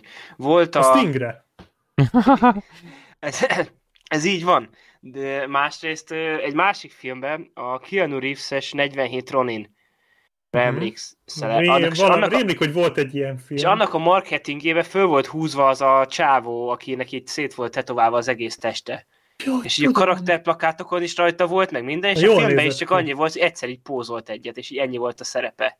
Uh-huh. És így ez is olyan volt, hogy így itt ez a Sting, ezt rakjuk már bele, mert milyen menőn néz ki, és így ott áll, és így ilyen gyanakvóan és menőn néz. De tudod miért jó, hogy ezt most mondod? Mert szerintem a bemutatója óta senki nem beszélt ennyit a 47 Roninról, mint most te. Valószínűleg. De hogy az jutott eszembe, hogy ott az is egy ugyanúgy egy ilyen csávó, benne van a filmben, és menőn ott van. És ennyi a szerepe. Igen, és egyébként érdekesség, hogy ugye a Sting játsza a 75-ös Jodorowsky filmbe, ott pedig a Keith Richards játszotta volna. Tehát, hogy valamiért megtalálják a rockzenészek ezt a szerepet. Igen, de és tehát így, na mindegy, ez tényleg egy nagyon érdekes eleme volt a filmnek, hogy így és ott van, és ennyit csinál. Tehát, hogy igen, van, és menő néz ki. Tudod, mi a vicc? Hogy a Denis Villeneuve erre a szerepre is szenzációsan castingolt, ugyanis lehet, hogy bocsánat, ha spoiler vagy ilyesmi, hogy elrontom, de a Feyd-Rautha nem lesz benne a 2021-es filmbe. Mi? Olyan. Ezt én most pár napja néztem, hogy mondom, basszus, nem néztem még meg, hogy ki játsza majd a Feyd-et, és nem lesz benne. Bakker. És akkor de egyébként a könyvben nincs is ennél, könyvben... Jaj, de várj, mert... A könyvben sokkal több szerepe van. Igen. Mert hogy állítólag a Piter és a Feyd lesznek össze rakva egy karakterré.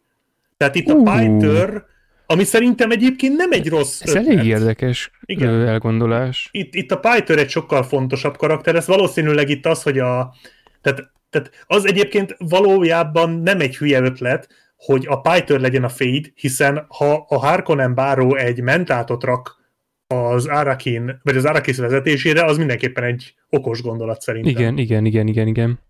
Úgyhogy itt lesz egy ilyen változtatás, ami ez például szerintem egy tök jó dolog, mert egyébként a Feyd-Rautha a könyvben se a legfontosabb karakter egyébként, de meg a legfontosabb hát gonosz. A filmben végképp nem. A filmben viszont semmiképpen. Lehet, hogy így sérül majd a bárónak az a törekvése, hogy a Thufirt megszerezze, mert itt a mentátokkal eléggé sáfárkodik, tehát igen. Hát itt ez lehet, hogy bekavar. Hát kíváncsi leszek, hogy oldja meg, lehet, hogy a Thufirnak más szerepe lesz, vagy nem lesz a Piter. Vagy akit a Piter helyére akart, mert az ott köztük ott van ez a feszültség mindig, hogy hú, hát a Piter, meg a mentátság, meg hogy mennyire szuperál ő már jól, meg hogy a báró nem mondja el neki a tervet, meg ilyesmi, és tényleg a bárónak a tervének a legfontosabb része a filmben az az, hogy így, hát nem mondom el. Hát akkor, bazd meg, a könyvben se köti mindenkinek az orrára, de az el van magyarázva, hogy miért. Igen, pontosan. Itt meg csak az a része van benne, amit hogyha olvastuk a könyvet, akkor megértjük, hogy a két karakter között ez miért lenne egy feszültség. De a filmben nincs, és azt sem tudjuk, hogy lehetne. Tehát így... Igen, és akkor menjünk tovább Thufir Hawatra, ha már megemlítetted. Tehát ez, hogy megint a Thufir Hawat a regényben, miután ugye, tehát ott is ez megtörténik, hogy átállítja, átkondicionálja ugye kényszerítéssel a báró a saját oldalára, de ő utána ott még furkálja ám a dolgokat. Na, rendesen. És kijátsza a Feydet, meg a Rabant is, és ebből basszus olyan szinten nem maradt semmi a filmben, de úgy az égvilágon semmi, hogy a Thufir Hawat azután, hogy átállították, nem szerepel a mozi verzióban. A halál jelenetét pedig kivágták a mozi verzióból. A fönn van YouTube-on egyébként. Úgyhogy, és a könyvhű, tehát úgy hal meg, ahogy a könyvben, de hogyha megnézed a filmet, és nem tudod, hogy egyébként van egy ilyen, akkor nem tudod, hogy Thufir Hawattal úgy amúgy mi van. Meg mi lesz, meg hogy őt miért állították át. Tehát borzasztó dolgok maradtak ki a filmből. Már úgy értve borzasztó, hogy kimaradtak. Tehát igen, itt a mellékszálakat... Csak tudod, itt azt gondolom, hogy akkor a Thufir Hawatot egyszerűen meg kellett volna ölni az ostrom közben, és kész, akkor megvan oldva a probléma. És akkor nem kellett volna szenvedni a... Igen, vagy rendesen vele. Két részre kellett volna bontani ezt a 3 részes első részt, hogy így mondjam. Tehát, mert ahol a Thufir később furakszik, ott az egy nagyon fontos pillanat. És... hát legalábbis a Harkonnenek számára. És hogy ahogy ő ott furakszik, az végül is nem egy sikertörténet, tehát se a számára, se máshogy. Ott az egy, hogy így félre magyarázzam a dolgokat, tehát ott az egy ilyen félre sikerült bosszú terv, mint ahogy volt már ilyen a filmben korábban a dokinak a terve a méreggel, tehát az is félre megy a Harkonnenek ellen, meg ez is félre megy a Harkonnenek ellen. Most, hogy még több van-e ilyen, azt nem tudom, de például az egy ilyen. És hogy úgy tűnik, hogy a Leto herceg körül lévő fontosabb emberekből, hát legalábbis 2, amennyire emlékszem, az megpróbált valahogy úton, módon, tehát most oké, a doki az kicsit körülményesebben és hát több áldozatot kívánó módon bosszút állni a Harkonneneken. Még így is. És hogy ezek a faktorok, ezek egyáltalán nincsenek meg a filmben, de még azon a szinten se, hogy megint ezzel a szerkezettel éljek, hogy egyáltalán tudnánk róla, hogy lehetnének. Mondjuk a doki az úgy, ahogy benne van. Végül is, mert az a fő sztorinak egy része, tehát azt nem lehetett kikerülni, de az is kicsit ilyen, nem tudom, ilyen felemás. Igen, egyébként az a fura, hogy mondjuk nekem ez egy olyan dolog, ami már a könyvben sem nagyon működött. Tehát ez, hogy igen, nekem hogy van igazán. Ez a birodalmi kondicionálás, amit ugye jelez a homlokán az a folt, ami ugye a filmben is benne van. Igen, az olyan, ez... mint hogy rá van írva az autentikus trapista sörökre, hogy ez egy olyan. Igen, pontosan. Hozok is egyet mindjárt, hogy tehát, hogy ez egy birodalmi kondicionálás, ami feltörhetetlen, és a könyv azzal kezdődik, hogy a báró ezt így feltörte, és így oké, értem, hogy volt a felesége, de most komolyan, tehát úgy kell feltörni nem. A birodalmi feltörhetetlen kondicionálást, hogy elrabolod de a feleségét. Ez nem úgy van, hogy ezt végül is ő maga a doki törte fel, mert ugye az ő felesége is Bene Gesserit volt, ami nem derül ki a filmből talán, és hogy De említik, de tök mindegy. Tehát a filmben ez körülbelül tök mindegy. Akár lehetett volna nem az is.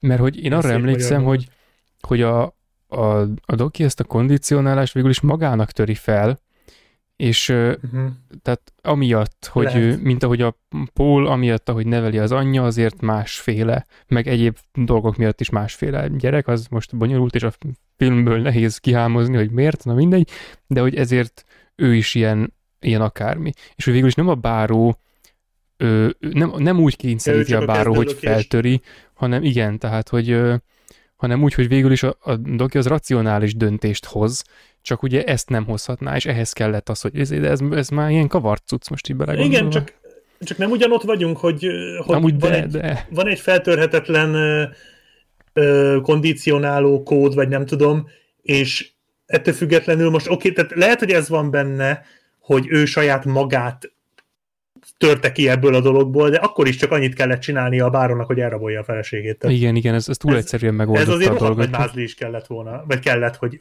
kifogjon egy ilyen birodalmi orvost, aki történetesen pont nem elég erős jellem ahhoz, hogy egy ilyen kondicionálást azt így végignyomja. Mert én azt gondolnám, hogyha ez a kondicionálás valóban, mert tehát az a durva, ez a filmben megint csak nincs benne, de a könyvben a doki az gyanú fölött áll. Igen, nem pontosan. Így. Tehát ő rá nem is gyanakodnak azért, mert ott van a homlokán. Tehát ez egy olyan... Meg azért, mert ő amiatt is, de hát egyrészt amiatt elrabolták a feleségét, másrészt egyéb okok miatt is annyira gyűlöli a Harkonneneket, hogy még a Jessicának is, amikor kimondja azt a szót, hogy Harkonnen, akkor érzi, hogy ezt a doki úgy mondta ki, minthogyha mindjárt felrobbanna a dűtől. Igen. Tehát ez nagyon jól el van rejtve, a dokit miért nem ismerik fel, csak alapból az egész motiváció kicsit fals. Kicsit fura, de tehát lehet ezzel együtt élni, most nem arról van szó, de ez kicsit nekem mindig is fura volt így, tehát ez az a dolog, amin így nehezen lendültem túl, hogy most ez tényleg ennyi kell, de valóban a könyvben úgy azért körül van járva, meg egyébként ez az egész árulókeresgélés is egy sokkal hosszabb folyamat, tehát ott emlékszem a Thufir Hawat, meg ő ugye a Jessicára gyanakszik, és akkor ott van egy csomó jelenet, ahol megpróbálja vallomásra bírni, meg ugye utána a Gurney is. Ja, igen. Mondjuk ez valahol érthető, mondjuk, hogy kimaradt a filmből, de például ez is egy tök izgalmas rész, és ez is ott az elején van. Tehát mondom, ott az arrakini jelenetek, azok nagyon-nagyon sok, ott nagyon sok dolog történik, és azok itt nagyon le vannak egyszerűsítve, mondjuk ezt már elmondtam, de most elmondtam újra. És lehet, hogy fogod is még egy párszor. Lehet. Majd más jelenetek kapcsán. Igen. És akkor végül a film cselekményében nagyjából hát most járnánk az ostrom kezdeténél. Tehát akkor indítsuk el azt az ostromot.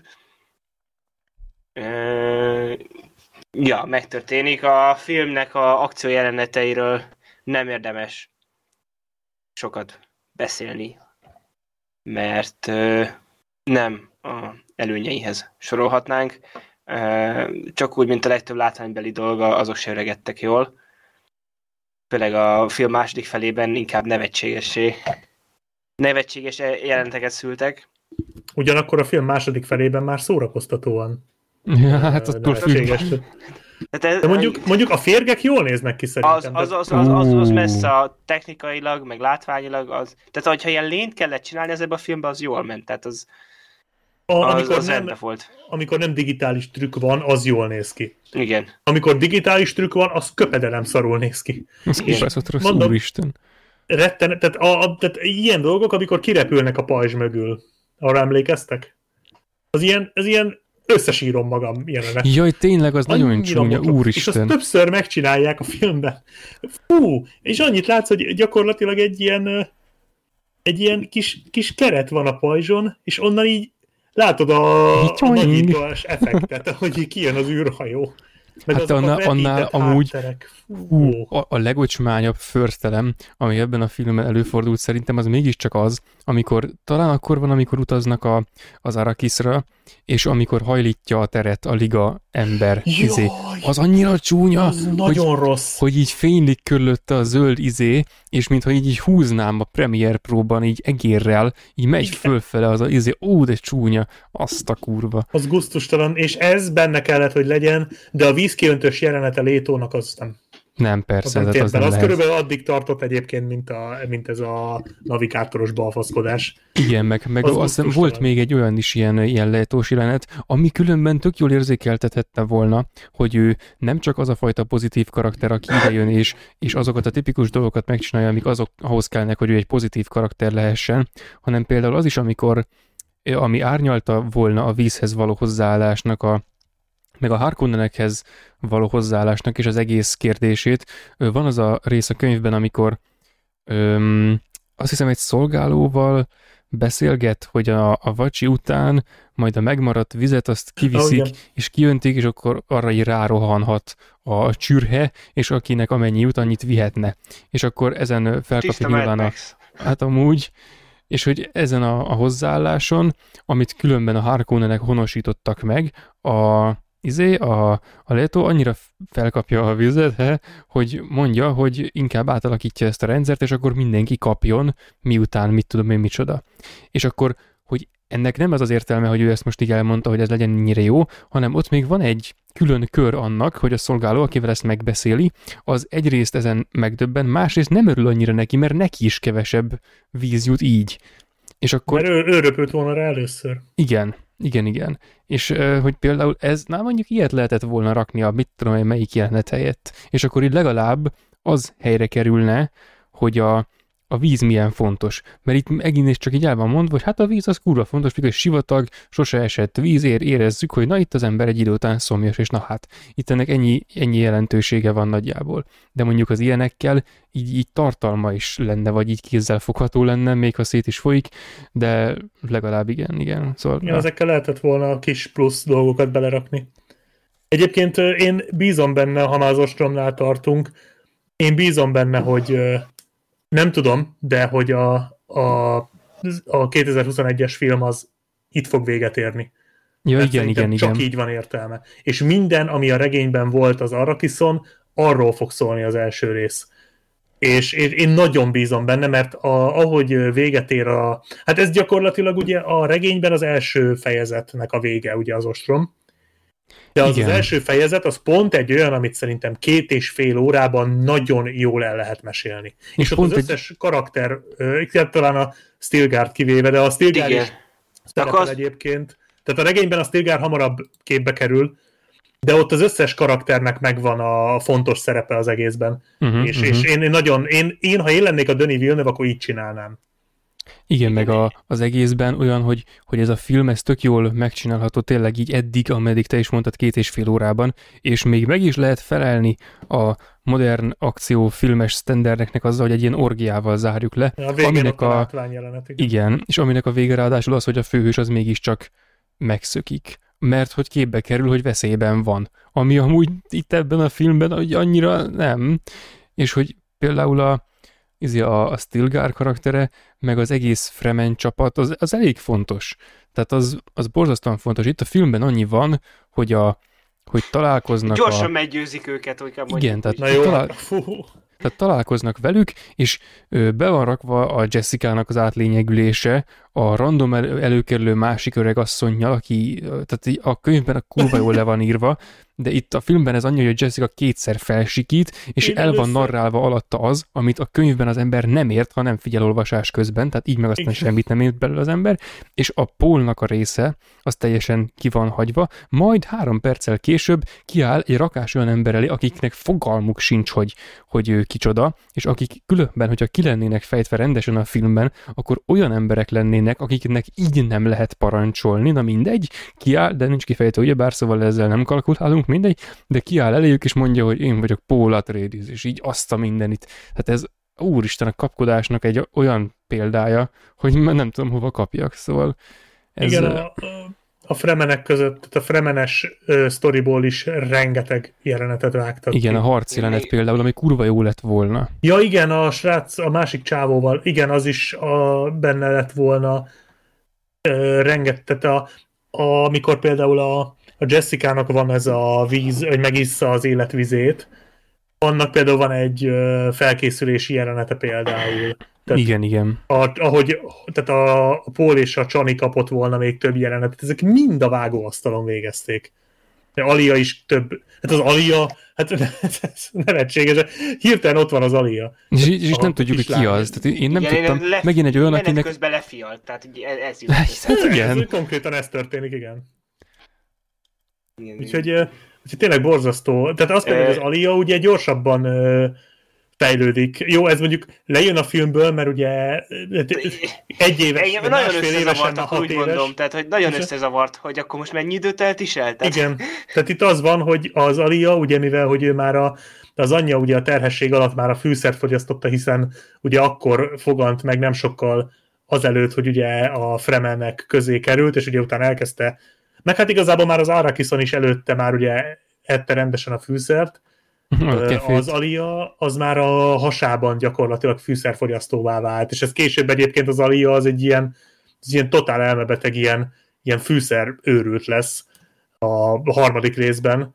Ilyen teljesen elborult dolgokat fog művelni, de már itt is ugye ő már képes például, azt hiszem azt ő csinálja a könyvben, de már most ebben sem vagyok 100%-ig biztos, lehet, hogy valami másik szereplő volt egy későbbi regényben, hogy már a hasából beszélget a Jessicával. De az lehet, hogy még nem ő volt. De később ilyen is lesz, tehát valaki ilyet is fog csinálni. Ez nem rémlik. Akkor az lehet, hogy más volt, mert ugye később majd a Paulnak is lesznek. Lehet, hogy ez már a Paulnak a gyereke volt. Na mindegy, nem érdekes. A Dűne gyermekei. Igen, az a Dűne gyermekeibe szület. Nem, ott nő fel. Na mindegy, hogy a fűszer az ilyen szinten fel tudja pörketni az embernek a fejlődését, és az Alia az ugye már amikor megszületett már, akkor ugye nagyon sok fűszer hatása alatt volt. De hát ebből se jön át semmi a filmből, mert ugye egyszer csak megkapod Aliát, és akkor ő ugye ott van. És akkor ugye egy kis horror faktor. Tehát... Ja, és akkor főleg a magyar szinkronnal nézed. Jaj, borzasztó. Főleg horror faktor. És aztán ugye a végén ő lesz, aki majd ott mindenkit kinyír, tehát egyébként van egy rész a könyvben, amire biztos emlékszel, hogy ugye ő a csata után ugye ott marad az Alia, és az ő dolga elvágni a haldoklóknak a torkát.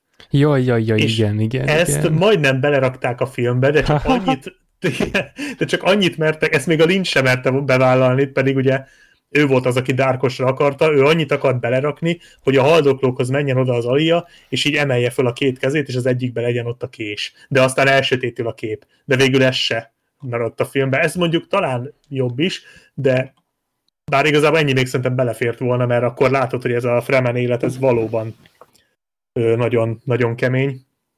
És hát... nem tudom, arról van szó a filmben, hogy a Fremenek a halottaikkal például mit csinálnak? Pont ezt akartam felhánytorgatni, hogy szerintem kurvára nincsen. Na, ez is mondjuk egy hatalmas nagy kimaradt jelenet. Tehát erről például ez egy olyan dolog, amiről beszélni kell egy dűnében. Igen, de ez megint olyan, hogy erről annyira szó sincsen, hogy megint azt se tudjuk, hogy szó lehetne róla. Igen.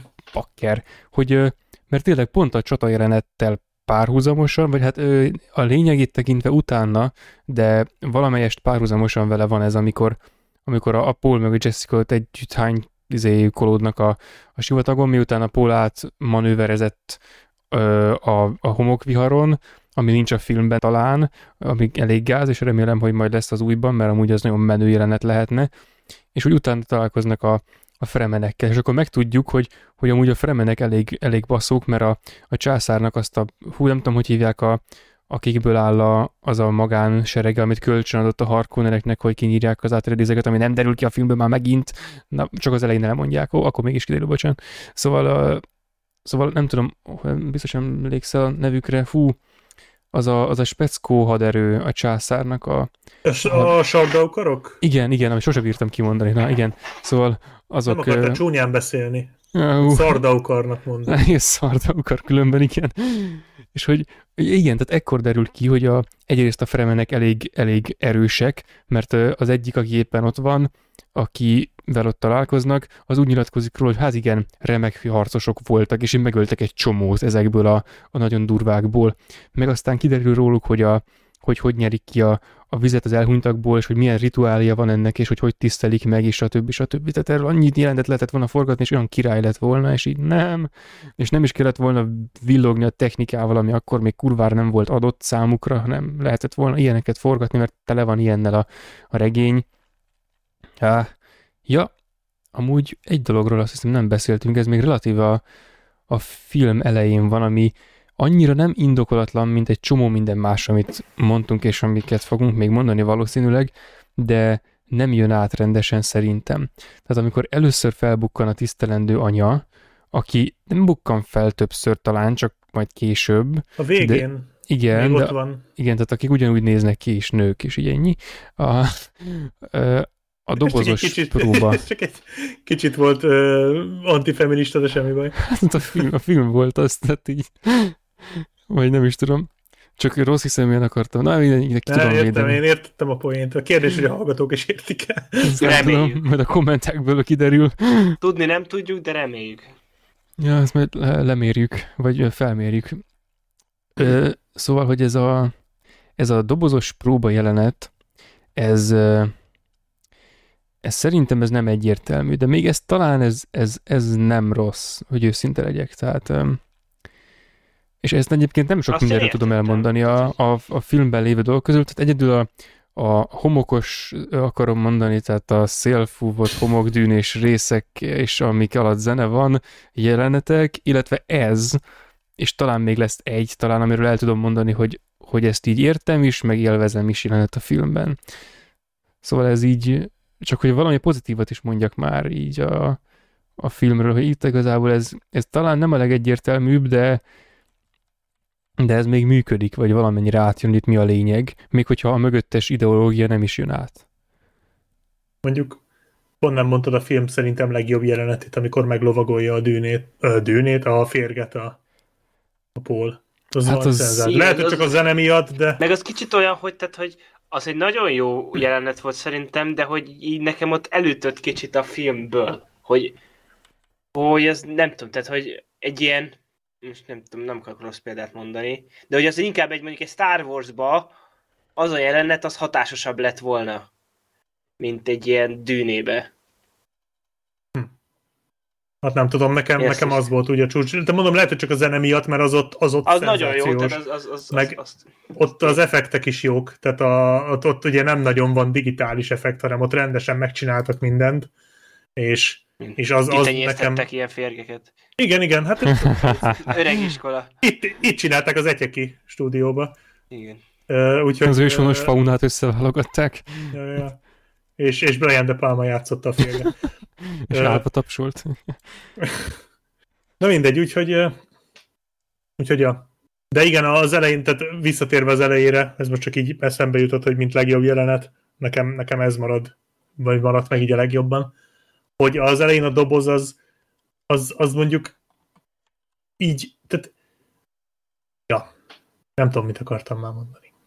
De amúgy Lehel, akkor te azt értetted, tehát akkor neked az igen. Átjött, hogy... Igen, tehát hogy igazából hogy ott igazából tulajdonképpen az ember agyába lezajlik a folyamat, és ezt letesztelik. Tehát tulajdonképpen, ja. Ez átjött a filmből. Meg igazából segített az is, hogy ugye ez a jelenet azt hiszem az első új dűne előzetesben is benne volt. Ja, igen. És körülbelül ugyanezt a szöveget mondtál ott is a nő, és akkor így, szóval ott majd erre fog kimenni, tehát így ez volt kicsit a... Uh-huh. Meg egyébként, ha már a új dűne, akkor még egy 20 perccel ezelőtt említettétek, hogy körülbelül ott fog véget érni szerintetek a film.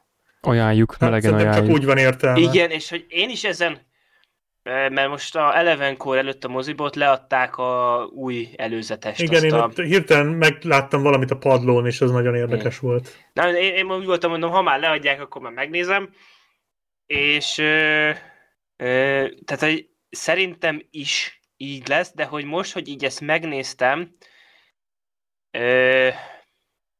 szerintem itt, tehát az volt az érzésem, hogy itt az előzetes az azt akarta velem elhitetni, hogy ez nem ott fog véget érni. De hogy mondjam, tehát hogy én viszont közben most, hogy ezt a filmet is láttam, még így mondjátok, szerintem ez is lehet, hogy ez egy tudatos marketingfogás, hogy el akarják hitetni, hogy ez a film, ez több lesz, mint ami. És most ezt nagyon sanszosnak látom, hogy azért vannak olyan jelenetek ebbe a hosszú előzetesbe, amik ugye, ha valaki most már így, mint én is, hogy ismeri a sztorit, így belegondol, akkor ezek igazából nem a csata után játszódnak még. Az nem feltétlen... Igen, csak azt akarom mondani, hogy ezért, hogy úgy, nekem így most ez a film után, utólag úgy tűnik, hogy az az előzetes, az direkt lett úgy bemutatva, hogy ez a film, ez hosszabb lesz, mint... Hogy nem az ostrommal lesz vége. Igen, hogy nem, ezt, ugye... hogy ezt próbál, nem, így lesz a filmnek vége, csak a trailerben direkt rámennek arra, hogy megpróbálják úgy eladni, hogy nem ott lesz. Értelek. Nem, tehát a filmből teljes mértékben kimaradt, a 84-esből, én egyébként továbbra se láttam előzetest a Dűnéből, hallgattam, és egyébként annyira nem tetszett, tehát nekem kicsit olyan furán volt a zeneileg ez az egész, hogy úgy volt előadva, hogy valami csoda akciófilm, aztán lehet, hogy ez is... Igen, én ettől nagyon félek, hogy őszinte legyek, tehát én ettől rettegek. Emiatt egy éve nem alszok jól. Meg ilyen vicces egysorosok, mondjuk ez a mosolyogi már Gárni, mosolygok. Az így ennyi maradt meg belőle, és így elképzeltem Josh Brolin fejét, az mondjuk egy jó poén, csak... Igen, ezek az egysorosok, ilyen egysorosok. És Momoa mondja, hogy let's fight like demons, és azt a magyar szinkronnal nem lehet nem cringe-en átadni. Tehát. Igen, az a baj, hogy az kínos lesz, vagy így, vagy úgy. Igen. De harcolj démonokként. Démoni módra.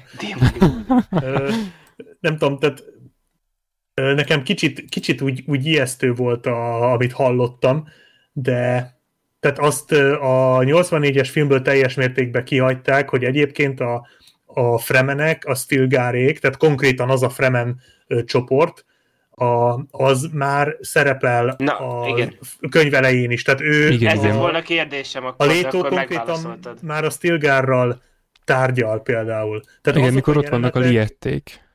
Igen, a liették. Itt a Liet Kynes vette át a film elején azt a szerepet. Illetve... A Liet Kynes is benne van a könyvbe, amit a Stilgar csinál a regény elején. Igen. De hogy ezt simán lehet, hogy azok a jelenetek, amikről te azt gondolod, hogy a film végén lesznek, vagy hát, ahogy mondjam, az ostrom után, azok valójában ezekből a részekből lettek átrakva. Igen, de most az lett volna egy másik kérdésem. Ugye, hogyha ha így van, akkor miért ugye reklámozzák a Zendaját, meg a Javier Bardemet? De ugye most ezt így megválaszoltátok. Egyébként simán el tudom képzelni. Mondjuk a Zendaya a Chanit játsza, ugye? Igen. Tehát mondjuk a Chani, ő ott szerepel, tehát ő az ostrom után szerepel először, de egyébként, mivel hogy a Zendaya most nagyon nagy név, simán el tudom képzelni, hogy lesznek jelenetei. Igen, vagy álomjelenet. Hát az álomban mindenképpen benne kell, hogy legyen, mert már korábban megálmodja a Paul, hogy jó, majd találkoznak. És az, hogy viszont szerintem most nem fogom emiatt újra nézni, de én szerintem itt volt olyan, direkt, főleg az a trailer végére volt berakva egy olyan beállítás, amely így azt sugallja, hogy ez már itt már nagyon nem itt vagyunk a sztoriban, hanem már nagyon messze, de tudod, hogy pont csak igazából semmi más olyan nem volt, csak az egy beállítás. Hogy, és az meg, tehát, hogy nagyon, most nem akarok így direkt így belemenni, hogy nem nyert a trailer, de hogy ami azt sugalta, hogy na itt most már tényleg azért már messze vagyunk. Igazából a sztorit tudom, tehát ha most... Tudom, milyen jelenet, el tudom képzelni a jelenetet, szóval akár el is mondhatod, csak... Nem, de hogy olyan akciójelenet, hogy ott már nem a sivatagos akciójelenet magyarul. Igen, a sivatagos akciójelenet, és hogy kék a szeme, azt hiszem az is volt, hogy a... Jaj, az még simán. Az is lehet látomás egyébként, vagy... Igen, vagy biztos az lesz, hogy hogy az a jelenet, amit ott bevágtak a trailer végére, azon kívül, hogy meg tudod dönteni, hogy abból más kép nem volt korábban az előzetesben végig. Aha. Tehát, már pedig ha akciójelenet és akciódúsra van vágva a trailer, akkor gyanús, hogy nem vágtak be belőle semmit.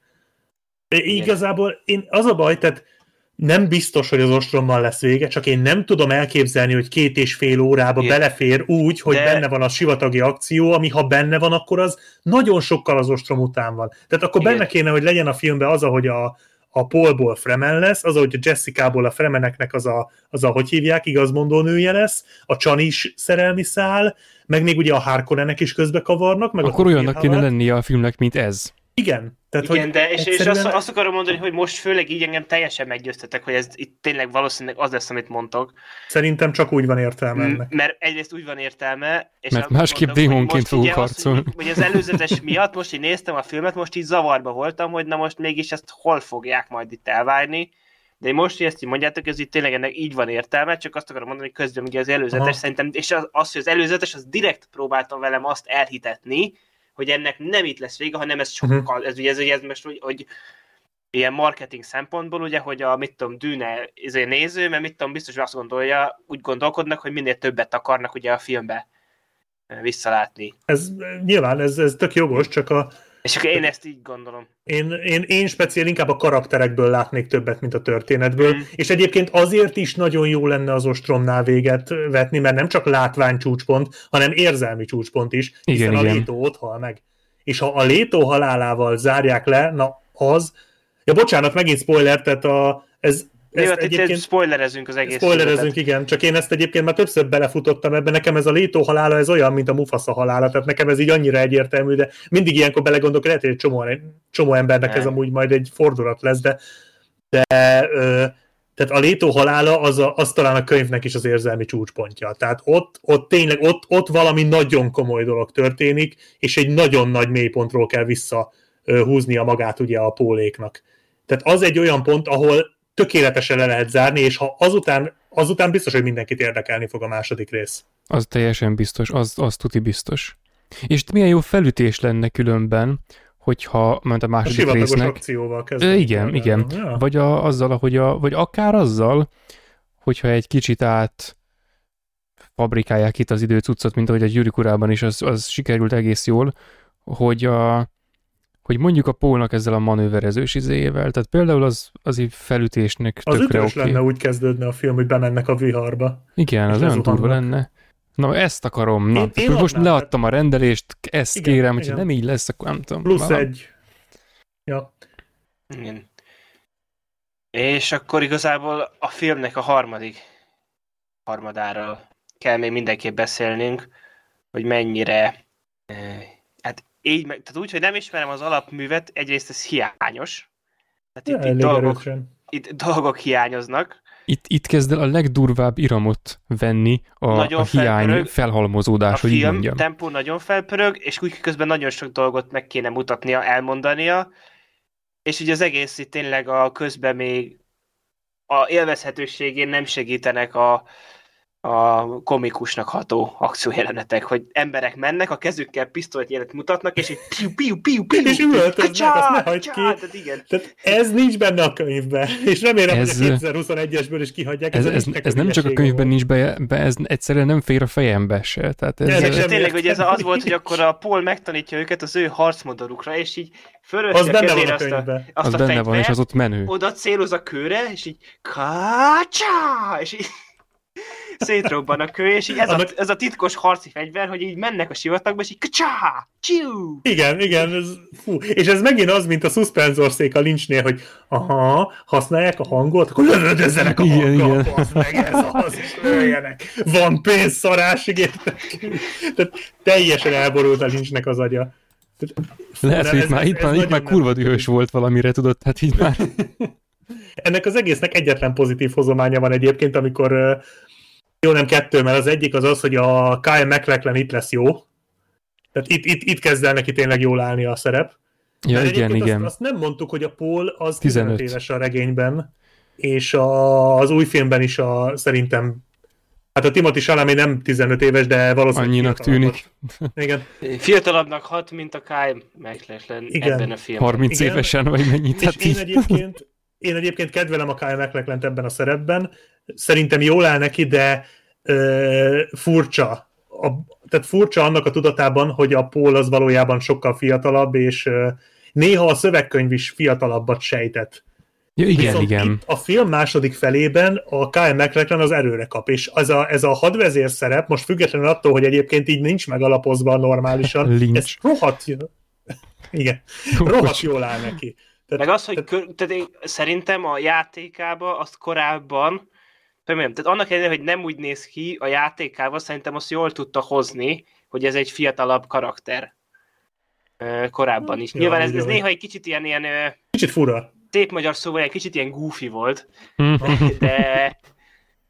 De igen, de szerintem igen, hogy azt valószínűleg próbálta hozni, hogy ez egy fiatalabb karakter, annak ellenére, hogy ő is akkor 84, az... 20 pár éves volt. 25, igen. Igen, tehát itt kezdett erőre kapni, és ez tök jó. Illetve a másik meg, hogy van egy jó jelenet, amikor kimondják a nevét, és elsül a hangfegyver. és akkor mondják, hogy a Paul neve már önmagában a Paul neve olyan dühöt vált ki, vagy olyan annyira egybeforta a bosszúval és a harccal, hogy már attól elsül, és ez egy rohadt menő jelenet, csak az más kérdés, hogy semmi értelme az egésznek, de ez így nekem tetszett. Igen, tehát a film egészére nézve az egésznek borzasztóan semmi értelme, tehát így igen. Sértően semmi értelme. Még a Leto karakterhez akartam valamit hozzátenni, ez fogalmam sincs, hogy miért most jutott eszembe, de most valami eszembe jutott, hogy az ő karakterét még lehetett volna árnyalni, úgy, ahogy a könyvben megteszik, ott sok milliószor jobban megteszik, tehát meg se tudja közelíteni így még követelőzésekkel sem, hogy mennyivel hát lehetett elején, volna. Tehát az első fejezetben a Leto konkrétan inkább főszereplő, mint a Paul. Az biztos, igen, sokkal inkább. A Paul az csak később, és egy ilyen furcsa fő hős ívet bejárva lesz egyáltalán a képben nagyjából, de a Jessica-nak és a Letónak is van azért egy története, amit a vizében egyáltalán nincsen, de például az a körülmény, hogy a Jessica az nem a felesége, csak az ágyasa, ez egy utat nyit abba az irányba, hogy megmutassák erről az Atreides házról, hogy ez azért büszkébb, mint amennyire oka van arra, hogy büszke legyen. Meg a Leto is, aki egy olyan karakter, akire azért felnézünk, és akinek elvei vannak, és aki megcsinálja a terveit, és aki túl gondol azon, hogy a saját sorsa, és stb. Tehát egy végtelenül pozitív, és egy nagyon inspiráló, és mindenféle értelemben pozitív karakter.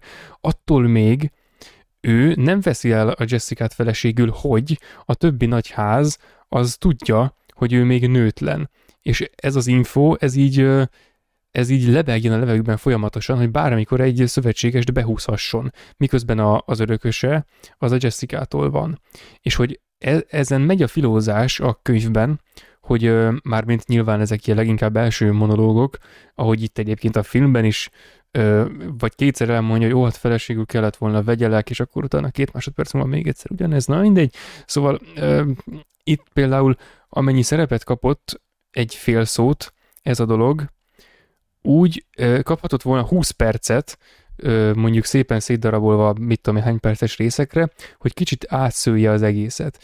És akkor így talán egy másik szinten is ki lehetett volna élezni a Harkonnen házzal való ellenségeskedést, hogy nem csak azon a szinten, hogy utáljuk, mert ronda, és mert ő az ellenség, stb. Oké, hogy még ez sem valósult meg a legjobban, de most ebben már nem menjünk bele, hanem még azon túl, hogy ez mehetett volna jobban, egy másik szinten is lehetett volna ezt még képviselni, és ezzel praktikusan még a Leto karaktert is árnyalni, meg a Jessicát is, ha már itt tartunk például. Meg a Feyd-et is egyébként. Igen.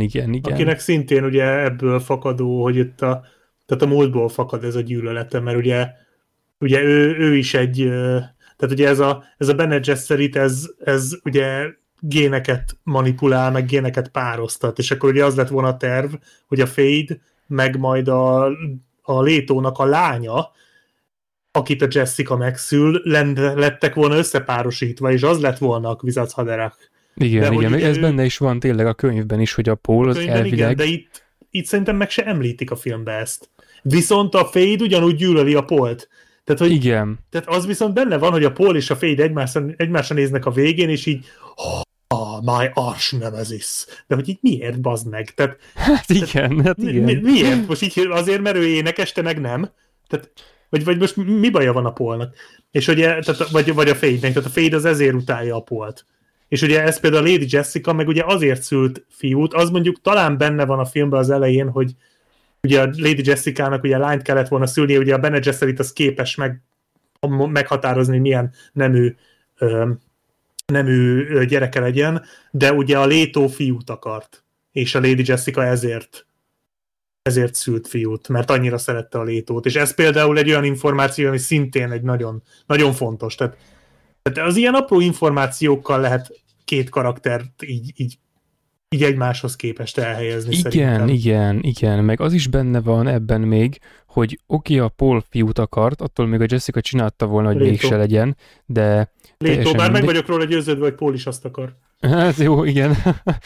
De hogy különben itt amiatt, hogy a tisztelendő anya, akit hogy a fenébe hívnak valami Gaius Helen Mohiam, igen, szóval valami ilyen hosszú izé. Az, igen, a nő, az, amiért leszúrja a Jessicát azért már, mint így szóval, tehát izé, hogy fiút szült, nem kellett volna, és megvádolja, hogy azt hitted, hogy megszülheted a Kwisatz Haderachot, emiatt, amikor a Paul elkezd különlegesé válni, azt hiszük, hogy na, akkor Kwisatz Haderach time van, oké, hogy nem jelent számunkra semmit ez a szószetétel, hogy ez micsoda, na nem baj, mégis úgy gondoljuk, hogy hát jó van, ebben a filmben így hívják a fő akármilyen kiválasztottat, és akkor legyen ő az, de a könyvben sokat megy a filózás azon, hogy a Paul, és azután a rész után, amikor a Jessicával a viharon át kimenekülnek a fenébe, és akkor ő ott megint ilyen transzba esik, és látja a jövőt, és mindent, és stb. Látja a dzsihádot, meg mindent, mint elkerülendő jövőképet, stb. Filmben mind nincs, nem baj. Akkor, vagy lehet, hogy van, csak most már elkapott a lendület, és akkor semmi film, nincs. Ez a filmben nem is lehetne még, mert a dzsihád az majd később lesz, tehát az a... Igen, tehát az itt majd még a harmadik részben lesz. Igen, de itt még a jövőkép is ilyen felemás, vagy hogy mondjam. Ugye, a jövőképben nincs. Ja, hát az lehet, az ennyire előre szerintem nem gondolkodtak. Hát, na mindegy, szóval, hogy amikor ezt a jövőképet látja eredetileg, akkor ő tudja magáról, hogy ő nem a Kwisatz Haderach, tehát hogy neki nem kellett volna most jönnie, tehát hogy aki elérkezett most benne, az végül is nem a Kwisatz Haderach, hanem valami más. És ebben van egy rejtély. Oké, hogy ez később azért majd változik, meg árnyalódik, meg minden, de a könyvnek legalábbis az első kötet, mit tudom én, melyik részének, ez egy fontos momentuma, amikor ő itt az identitását keresi, meg így belebetegszik egy kicsit abba, hogy a jövőképek között ott a mahinál, hogy úristen, most nehogy elkövessen valamit, mert ha az lesz belőle, akkor aztán úristen. És pont ez a rész, ez még erre is kihatsz, amit most beszélgettünk az előbb, a Feyd-el meg a stb-vel, tehát ez egy ennyire szerte ágazó dolog. És ez majd a második könyvben egyébként, mármint hogy a második kiadott könyvben, ami a negyedik fejezetet tartalmazza, az kb. Erről szól. Hogy ő már ugye ott már ugye mindent lát és mindent tud, és hogy ezt hogy próbálja meg elkerülni azt, amiről tudja, hogy nem kerülheti el, stb. Tehát ott nagyon sok ilyen rész van. Nagyon el fogom olvasni azt a könyvet. Az jó, mert... az még érdemes. A harmadik az már meredek, de a második az még szerintem jó, és az annyira szorosan kapcsolódik az elsőhöz, hogy mondom, az igazából tényleg, tehát az első és a második könyv az egy sztori. És akkor a harmadik az már a második ilyen nagy sztori. A negyedik meg a harmadik, és akkor ezután már nem érdemes vele szerintem foglalkozni, bár van, aki még az ötödik, hatodikat is szereti, nem tudom, én nem nagyon találkoztam. Miért, azt nem tudjuk. Én nem tudom, be fogom szerezni azt a jó kis régebbi kiadást belőle, mert az újakhoz valahogy az nem tudik a fogam. Tehát, de meglepően rövid. Nekem ez az újabb, nem a legújabb kiadás, hanem az egyik korábbi, ez a nagy vaskos, és a második rész az annyira kilóg, mert az egy ilyen kis pici. Tudod, ilyen nagyon végül, ugye hatalmas oldalak vannak benne, teleírva kicsi betűvel, és hát ilyen nem tudom, 100 oldal az egész, és olyan mókásan néz ki a sok féltégla könyv között, amivel gyakorlatilag embert lehet ölni. Hát nagyjából ilyen. Lájtos, olyan kis, nem tudom, pohárral átét gyakorlatilag. De mondom, tehát azt még így mindenképp érdemes elolvasni, mert ott még nincsenek nagy ugrások, meg semmi így az időben. Az még így szervesen kapcsolódik ehhez. És egyébként a vége az kifejezetten erős, ahogy nem mondom el, mi történik, de ahogy oda eljutnak, az nagyon szépen végig van gondolva.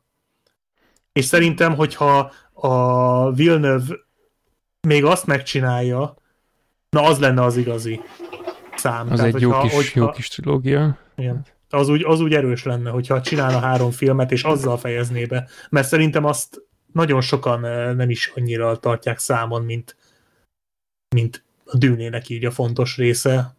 Mert ugye a legtöbben, nyilván érthető okokból ezt az egy könyvet szokták, hogy akkor ez a Dűne, elolvasom, kész, és nagyjából befejezik a sztorit is.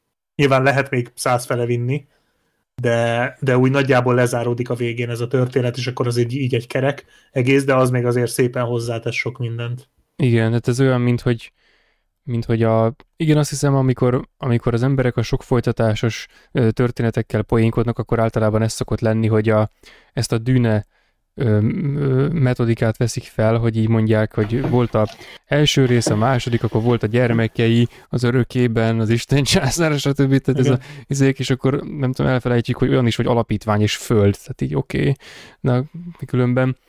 De egyébként azért is lenne menő, hogyha ezt megcsinálnám még akkor a másodikat, mert végre lenne egy újabb, ilyen nagyon nagy formátumú, nagyon jó minőségű és nagyon régi dolgot feldolgozó ilyen fantasy sci-fi dolog, ami már nagyon régen nem volt. Hát ilyen igazi nagy formátumú. A Star Wars prikvelekkel, nem értelek. Vagy szikvelekkel, bocsánat. Hát egyébként... Hát, nem menjünk bele. Egy jó Rise of Skywalkernél jobbat hova akarhat az ember. Amúgy egyáltalán a Star Wars-okat én nem sorolom ebbe, de ez... Igen, lehet, hogy majd lehetne egy adást erről csinálni valamikor. De szerintem arról már mindenki elmondott mindent arról a szarról. Nem, kell a clickbait, az is nem. Ja, igen, az igaz. Ja, tényleg. Egyébként akkor egy kérdés hozzátok, hogy szerintetek akkor lesz-e Dűne 2? Mármint az új filmek folytatása. Ja. Vagy nem tudom mennyi, szerintem lesz, vagy a fasz, igen, attól függ, hogy mennyire lesz sikeres. Ilyen, igen, de ez hogy ehhez pont az a baj, hogy tehát ezt már régebben hallottam, még a Blade Runner kapcsán a Denis Villeneuve egy ilyen podcastben volt vendég, és ott mondta ő, hogy például a Blade Runnernél is, ugye nyilván egyrészt ő miatta, mert olyan rendező, meg olyan filmeket csinál, ami, meg a alapanyag is olyan, hogy a Warner ott alapból belekalkulálta, hogy most nyilván ezzel a filmmel nem fognak kasszát robbantani. És akkor, hogy mikor elkezdték a pre-production-t, és akkor utána így látták, hogy akkor nagyjából ez egy ilyen film lesz, és akkor még szóltak még egyszer a Warnernek, hogy biztos akarják ezt, mert hogy ez egy ilyen film lesz, és hogy nem akarták ugye azt, hogy menet közben találják ki, hogy mégse. És azt mondták, hogy jó, igen, menjen, csináljátok meg. És hogy azt mondta igazából a Villeneuve, hogy a Warner részéről ez egy tudatos döntés volt, hogy csinálnak ezt egy olyan filmet, ami lehet, hogy nem fog kasszát robbantani, de valószínűleg jó lesz, és valószínűleg azt a réteget, akinek szól, azt eléggé aki fogja szolgálni. És hogy én szerintem ezért nem feltétlenül kell izgulni ez a Dűne miatt is, mert hogyha egyszer a Blade Runner-ére a Villeneuve-vel megcsinálták, szerintem valószínűleg hasonló lett itt a Dűnénével is a mentalitás, főleg azután, hogy egy Blade Runner után, ami úgy veszünk, bukás volt, utána oda, nem, tehát hogyha azzal a gondolkodással gondolkodnának, mint mondjuk egy Disney a Marvel-lel kapcsolatban, akkor a Villeneuve nem kapta volna meg, hogy a Dűnét megcsinálta. Á, semmiképpen, és ez tök jó, ez egyébként kicsit, ment, hogy nem kicsit, ez egész felemelő különben ez az analógia, amit most mondasz. Igen, tehát hogy itt, valószínűleg itt a Dűnével is tisztában van a Warner Brothers, hogy nem lesz olyan sikeres, mint a Harry Potter és a Bölcsek köve, és hogy nem lesz itt is a 8 filmből, 8 könyvből 8 film, de... 7 könyvből 8 film. 7 könyvből 8 film végképp. De igen, hogy itt szerintem nem kell aggódni, főleg hogy a második filmért, szerintem az ez alapján, majd megpróbálom visszakeresni, hogy hol hallottam ezt, hogy ez alapján valószínűleg itt is bele van kalkulálva, hogy nem a Dűnével fogják a idei rekordot bevétel szempontjából felállítani. Ugye, hogyha ha igaz, amit itt beszéltünk, és tényleg az ostrom jelenetnél zárják le, akkor kell második rész. Mert ha ott lezárják az elsőt, és nincs második, az a halál. Tehát akkor van egy fél filmünk. Hogyha tényleg az van, hogy a Leto halálával lesz vége. Tehát azt úgy nem lehet nem folytatni. Akkor kell. Tehát az... hát, azért láttunk már ilyet. Jó, láttunk már ilyet, csak mondom, én szerintem nem azt mondom, nem úgy értem, hogy akkor feltétlen 100%, hogy lesz, hanem hogy akkor kell, hogy legyen. Értem, igen. Tehát akkor egyszerűen nem, az olyan szintű blama lenne, hogyha nem csinálnának folytatást. Mondjuk akkor már inkább ne csináljanak, mint hogy csináljanak egy olcsó vackot. De, a közösségileg finanszírozottat. Ja. A Warner az olyan, majd az Zack Snydernek odaadják. Igen. Igen. Jó, hát nem tudom, én ezt tökre, nekem is szimpatikus, hogy a Warner az bizalmat szavazott másodszorra a Villeneuve-nek egy olyan projekthez, ami szerintem még nagyobb szabású, mint a Szárnyas fejvadász, és még kevésbé esélyes az, hogy ebből majd kasszasiker lesz, mert a Szárnyas fejvadásznak legalább filmes elődje volt. Jó, mondjuk a Dűnének is itt van a... Most beszéltük róla, de szerintem ezt senki nem akarja ezt így reklámozni, hogy akkor volt a 84-es Dűne. Nézzétek meg, és akkor meg... Igen, mert nem is azt jelenti, hogy átlag ember, átlag mozinézővel, így mond, tehát hogyha átlag mozinéző azt mondja, fú, volt egy ilyen másik film, akkor jött ki, mint a Star Wars, na megnézzük, és akkor biztos tetszeni fog az új film is. Ez a hivatkozási alapuk azért akkor igen, tehát inkább taszítani fogja őket. Igen, főleg ha mondjuk még odarakod egy szárnyas fejvadász mellé, tehát igen. Azért ez nem ugyanaz a kettő, de hogy az tök szimpi nekem is, hogy ezután még bizalmat szavaztak neki, nyilván ők is látják, hogy a Villeneuve azért egy nagyon tehetséges ember. Én azért tartok tőle, hogy a Warner is a pénznyelvén beszél, nehogy most, csak nehogy most döntsenek úgy, hogy na jó, van, elég volt ebből, hogy osztogatjuk a $100 milliókat itt a semmire, vagy arra, hogy így talán megtérül. Ne legyen igazán. De én nagyon szeretném, hogy legyen, de én azért... Tehát az a baj, hogy a Warner mostanában nem sok sikert csinált. Tehát mi volt nekik sikeres? Hát de igen, de nem, azért nem is volt sikeres, ugye, mert az a idén azért se volt akkora sikerük, mert minden fönn van aznap HBO-n. Nyilván, de ez az ő döntésük. Hát volt. Ez az ő döntésük, tehát nyilván ez megint olyan lesz, hogy most, ha... Hogy ők tudnak, hogy tisztában vannak vele. Tisztában, tehát hogyha nyilván, hogyha a Dűne nem hoz olyan számokat, mint amit vártak volna HBO nélkül, akkor valószínűleg nem fogják azt mondani, hogy hát, de hát vajon miért nem hozhatta ezt? Tehát valószínűleg tisztában vannak vele. Meg ugye például, és ez olyan, hogy tudod, hogy valószínűleg az lesz, hogy kiszolgálja azt a közönséget, aki tényleg elmegy érte és megnézi moziba, a maradék meg megnézi otthon, és akkor az meg megnézi az HBO-n, és nekik az is jó, hogy ott van az HBO-t, és azon néz valamit. De föl lesz ez is amúgy HBO-n? Ez is, igen. Hú, pedig a Villeneuve hogy harcolt ellene? Igen, tényleg egyébként, mikor azért is volt a nagy hajcihő különben. Ja, és az volt az első pillanat, amikor engem meg kicsit megrendített, abba vetett hitemben, hogy ez egy jó film lesz, amikor mondta, hogy hát már pedig ez egy mozira szabott film lesz, tehát azért, na ne. Szóval, vagy nem tudom neki milyen szempontjai vannak, hát biztos lehet, hogy ez csak olyan volt számára, ezt talán valamelyik adásban már elsírtam, hogy ettől én egy kicsit megijedtem. Szóval nem látom én, hogy milyen szempontok mentén mondja ő azt, hogy hát ez a moziban lesz a teljes élmény, de én most, aki már láttam egy pár ilyen csak moziban működő filmet az elmúlt időben, és így a fasz ki van velük, meg ezzel az egész lelkülettel, így egy kicsit azért megijedtem. Az biztos, hogy a nagyformátumú skifi és a... Hát meg nem, tehát ez a moziban a fullos. Az összes film moziban a legjobb, tehát... Hát, kivéve a kaptárhatot, de egyébként. Yes. Jó, nyilván van az a kategória, amit egy fizikailag káros az egészségre, de azon túl, tehát nyilván most... Ez a logika mentén, meg ugye el lehet mondani bármire, a Neveletlen hercegnő 2-re is, hogy valószínűleg moziban egy jobb élményt nyújt, mint otthon a telefonodon. Főleg, ha a csajoddal nézed. Főleg, ha a csajoddal nézed, de hogy, tehát ez nyilván ez minden filmre igaz, hogy a moziban tudja a legtöbb, legátfogóbb élményt nyújtani. Ez nem a Dűne kiváltsága. Én arra leszek kíváncsi, hogy a Jodorowsky mit fog szólni hozzá. Igen. Én engem az ő véleménye érdekel. Majd vadászom a cikkeket, meg az ilyeneket, hogy hát ha csúrran valami. Egyébként az előzetesre érdekes dolgot mondott, hogy ő megnézte még tavaly, és olvastam a nyilatkozatot. Én is még tavaly láttam az előzetes különben moziban a Tenet előtt, amikor... De kétszer is láttam a Tenetet moziban a podcastek miatt, basszus 2 adásunk is van, úristen, a Tenetről, na mindegy, és akkor mindkettő előtt lement az előzetes, én meg így baszki, na nem szoktam trailert nézni, soha nem nézek trailert semmiről, és így baszki. Na Matrix 4-et nézd meg, az fasz. Hát pedig kiírtam, és nem néztem még. Mit mondott a Jodorowsky? Annyit mondott, hogy nagyon látványos, nagyon minőséginek tűnik, de ez egy mozifilm lesz.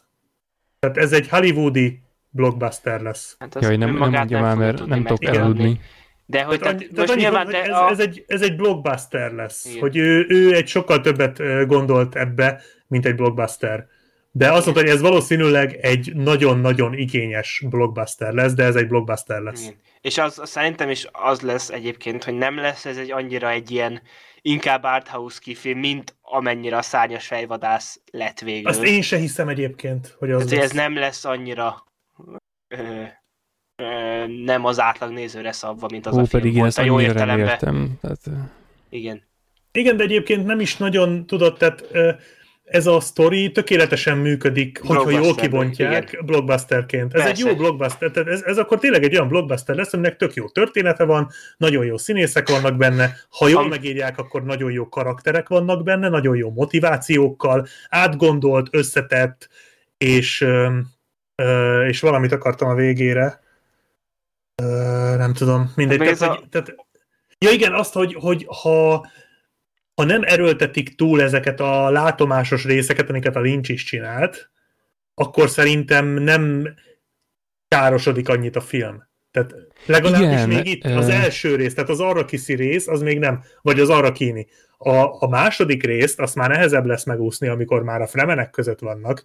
Ott már muszáj lesz valamit csinálni azzal is, hogy a Paulból ugye fremen lesz, és ő lesz a Kwisatz Haderach, és jönnek a látomások, meg jön a jövőlátás, meg a jelenlátás, meg a múltlátás, de itt ezt még meg lehet úszni szerintem, hogyha tényleg az ostromnál vége, és a fremenes rész az majd a második részben lesz. Akkor igen, ez egy sokkal jobb blockbusterként tud. Igen, de még ez működni. Is még a látomásos részek is csak akkor intézendünk ezen a módon, ahogy most te mondtad, hogyha azt így akarják tálalni, mint ebben a filmben. Mert igazából azokat sokkal jobban is meg lehetett volna oldani, mint így, hogy ilyen áttűnő, ilyen kezdő powerpointosokat megszigyenítő, hogy klasszikus dancsót idézzek, azt hiszem, módon csinálják, mert azt lehet úgy is, hogy az ember nem jön rá egyből, vagy eszükbe jut, hogy létezik olyasmi asszociatív montázs, vagy nem tudom, és akkor megoldják úgy, hogy egy külön élmény legyen, és akkor így önmagában is legyen valami értelme a látomásoknak, vagy önmagukban, hogy a többes szám se tűnjön el útközben. Szóval ez még hozzá is tehet egy csomót különben. Szóval ez is... Meg lehet formálni ezt a sztorit úgy, hogy ez tényleg egy igényes blockbuster legyen. És végre a blockbusterrel én ne lehúzzak dolgokat. Tehát, hogy valamivel annak a becsületét is vissza kell adni már, mint a műfajnak. Mi baj van a Halálos Iram 9-el? Semmi. Ugyanaz, mint mi a fasz volt az a film, el is felejtettem. Jaj, tényleg, a podcast miatt néztem a Tyler Rake. Mostantól, ha én azt mondom valamire, hogy az mint a Tyler Rake, akkor az azt hiszem, olyan szar. Én szerettem a Tyler Rake-et. Ne lásd, tök jó pofa film. Még egy cikket is írtam, amiben ez volt a skálának az egyik fele. És az a vége. Ez a pozitív vége volt. De úristen, ha Tyler Rake neked a skála a legvége, akkor mik a valóban rossz filmek? Már bocsánat, de hogy akkor egy... Nem, ott a kontextus az... olyan volt, hogy a filmeket éppen így lehetett jól értékelni. Tehát ott az volt a kontextus, hogy volt néhány ilyen akkor éppen aktuális film, és akkor azokat igyekeztem úgy lehúzni, hogy ne kelljen semmi másra hivatkozni, csak egymásra, és akkor ebben a Tyler Rake volt éppen amire éppen a legmérgesebb voltam. Tehát azért pár Steven Seagal filmet még én bedobnék oda, és akkor 6-20 följebb a Tyler Rake. A Tyler Rake az olyan volt, mint egy Steven Seagal film, csak kurva jók voltak benne az akciók. Igen, egyébként. Más nem is volt benne, tehát így... Az annyi volt, hogy Steven Seagal film volt, csak Chris Hemsworth, csak jóképű volt a főszereplő, meg faszábbak voltak az akciók, és így ennyi. Apropó, Dűne. Jaj, tényleg, hova kerültünk? Nem tudom, hol tartottunk? Fremen lett már a Paul? Vagy Kwisatz Haderach lett már? Hát ott igazából szerintem, amikor utoljára még erről a filmről beszéltünk, azt magyaráztuk, hogy hangokat adtak ki, miközben lövöldöztek. Ja, akkor szóval a Tyler Rake. Ja, igen, inkább térjünk vissza ahhoz. Igen, egyébként, még az, hogy ez volt, amit a Lynch talált ki, meg a Harkonneneknek a szívdugója. Azt is a Lynch találta ki. Csak most így zárójelben, hogy a hát igen. Szívdugót. De meg amúgy akkor valószínűleg a röpködő bárót is ő találta ki. Kicsit agyament különben a csávó. Ja, de különben ez a fremenes részre rátérve, csak hogy erről is elmondja, hogy mennyire nincsen jól megcsinálva. Tehát ahogy a könyvben, ahogy ez le van írva, az egy egészen hosszú rész, amikor találkoznak a csapattal. És itt ezek ilyen teljesen véletlenszerűen felbukkannak. Tehát úgy bukkannak itt fel a fremenek a sivatagban, mint amikor a zombis filmeket kritizáljuk, a zombik. Tehát, hogy hogy ilyen kurva lassúak, ilyen olyan csúnyák, hangosak, halljuk, hogy szörcsögnek, de mégis amikor befordulunk a sarkon, akkor úgy vannak ott, baszki, mint hogyha éppen akkor teleportáltak volna oda. Tehát ez is valami ehhez hasonló, hogy így felbukkannak, és 2 másodperc alatt lerendezik azokat az ellentéteket, és ilyen egymást kulturális alapon meg nem értéseket, amik ebben a jelenetben mit tudom én, csúcsosodnak ki, hogy a Jessica elkapja a Stilgart, a Paul meg elmenekül, de leüt egy csávót, és akit leüt, az a könyvben ott egy egész kap, hogy akit leütött, és később azzal küzd meg, és amiatt becsülik meg, és a Paulnak a harc stílusáról akkor, amikor az a harc van, egy csomó mindent kifejtenek, hogy nagyon jól harcol, de a pajzs miatt ő teljesen más, hogy küzd, mint a Fremenek, és a többi, tehát kurva érdekes, és itt a filmben ez egy 2 másodperc kb. Itt a vége felé. És így teljesen meg, ja, igen, tehát a Chani szál is így nem létezik kb. Tehát... Hát ott azzal magyarázzák a Chanit, hogy ugye a látomások miatt a Paul azonnal beleszeret, ami a könyvben is nagyjából így van, csak ugye ott azért adnak időt annak, hogy ők úgy meg is ismerkedjenek. Igen, tehát igen. Itt a filmben ez gyakorlatilag egy Tinder randi, ami jól sikerült. Míg a hát igen. Könyvben azért ott egy kicsit megvan ez is írva. Nyilván ott több idő van, de tehát ez, amit mondasz, a fremenes jelenet, ez a könyvben egy ilyen 6-7 oldal. Itt meg 2 perc. Hát legalább 6-7, igen. Tényleg nevetségesen gyors. És utána tényleg, erről már beszéltünk, hogy a Paul egyik pillanatról a másikra lesz a Fremenek vezetője. És így nagyon elvesztették itt már a fonalat a vágók, mert szerintem már ők se tudták, hogy mit csinálnak. Igen, tehát lehet, hogy végül is ilyen komplementer módon kerültek bele a részek a filmben, tehát azok kerültek ki, amiknek bekerülniük kellett volna. Ja, de meg az is érdekes, hogy amikről mondjuk most beszélünk, jelenetek ezek után, és amiket hiányolunk, azok olyanok, hogy abban a világban, ahol a mostani Dűne film az idei, meg az arra következő második készül, azok már a második részben vannak. Tehát, hogy itt ez a Paulos fremenes rész, ez már egyértelműen hát az idealizált dupla Dűne film második felének ugye az első harmadának az első akciójelenete kb. És akkor, amit nem sokkal később követ majd egy másik. A párbajra gondolsz? Igen, igen. Igen, az, meg utána ugye jön a fűszerbányák ostroma. Meg jön amikor meglátják a vizet. Ó, igen. Na, az viszont benne volt. Annak örültem, hogy ezt viszont belerakták. És az kurva jól nézett ki. Igen. Na, az egy jó pillanat, amikor azt látod, hogy a filmben van valami, ami jól is néz ki, és ez fontos a történet szempontjából, és pontosan tudod, hogy ugyanazzal a lendülettel, ahogy eddig minden második ilyen dolgot kihagytak, ezt is kihagyhatták volna, de nem, ez benne van, és milyen jó. Tehát ott például a Stilgar elmondja, hogy mi a terve a bolygóval.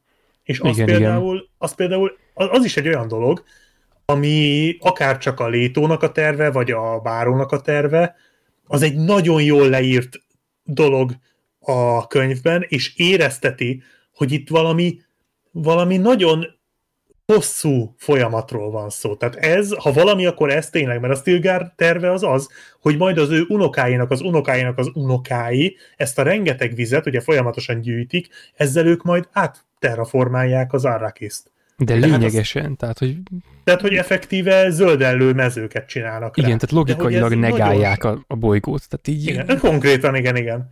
És hogy ez egy nagyon-nagyon messzi távlatokról van szó. És ez például tök jó, hogy ebből látszik, hogy a Stilgar is egy nagyon jó vezető, mert távlatokban gondolkodik.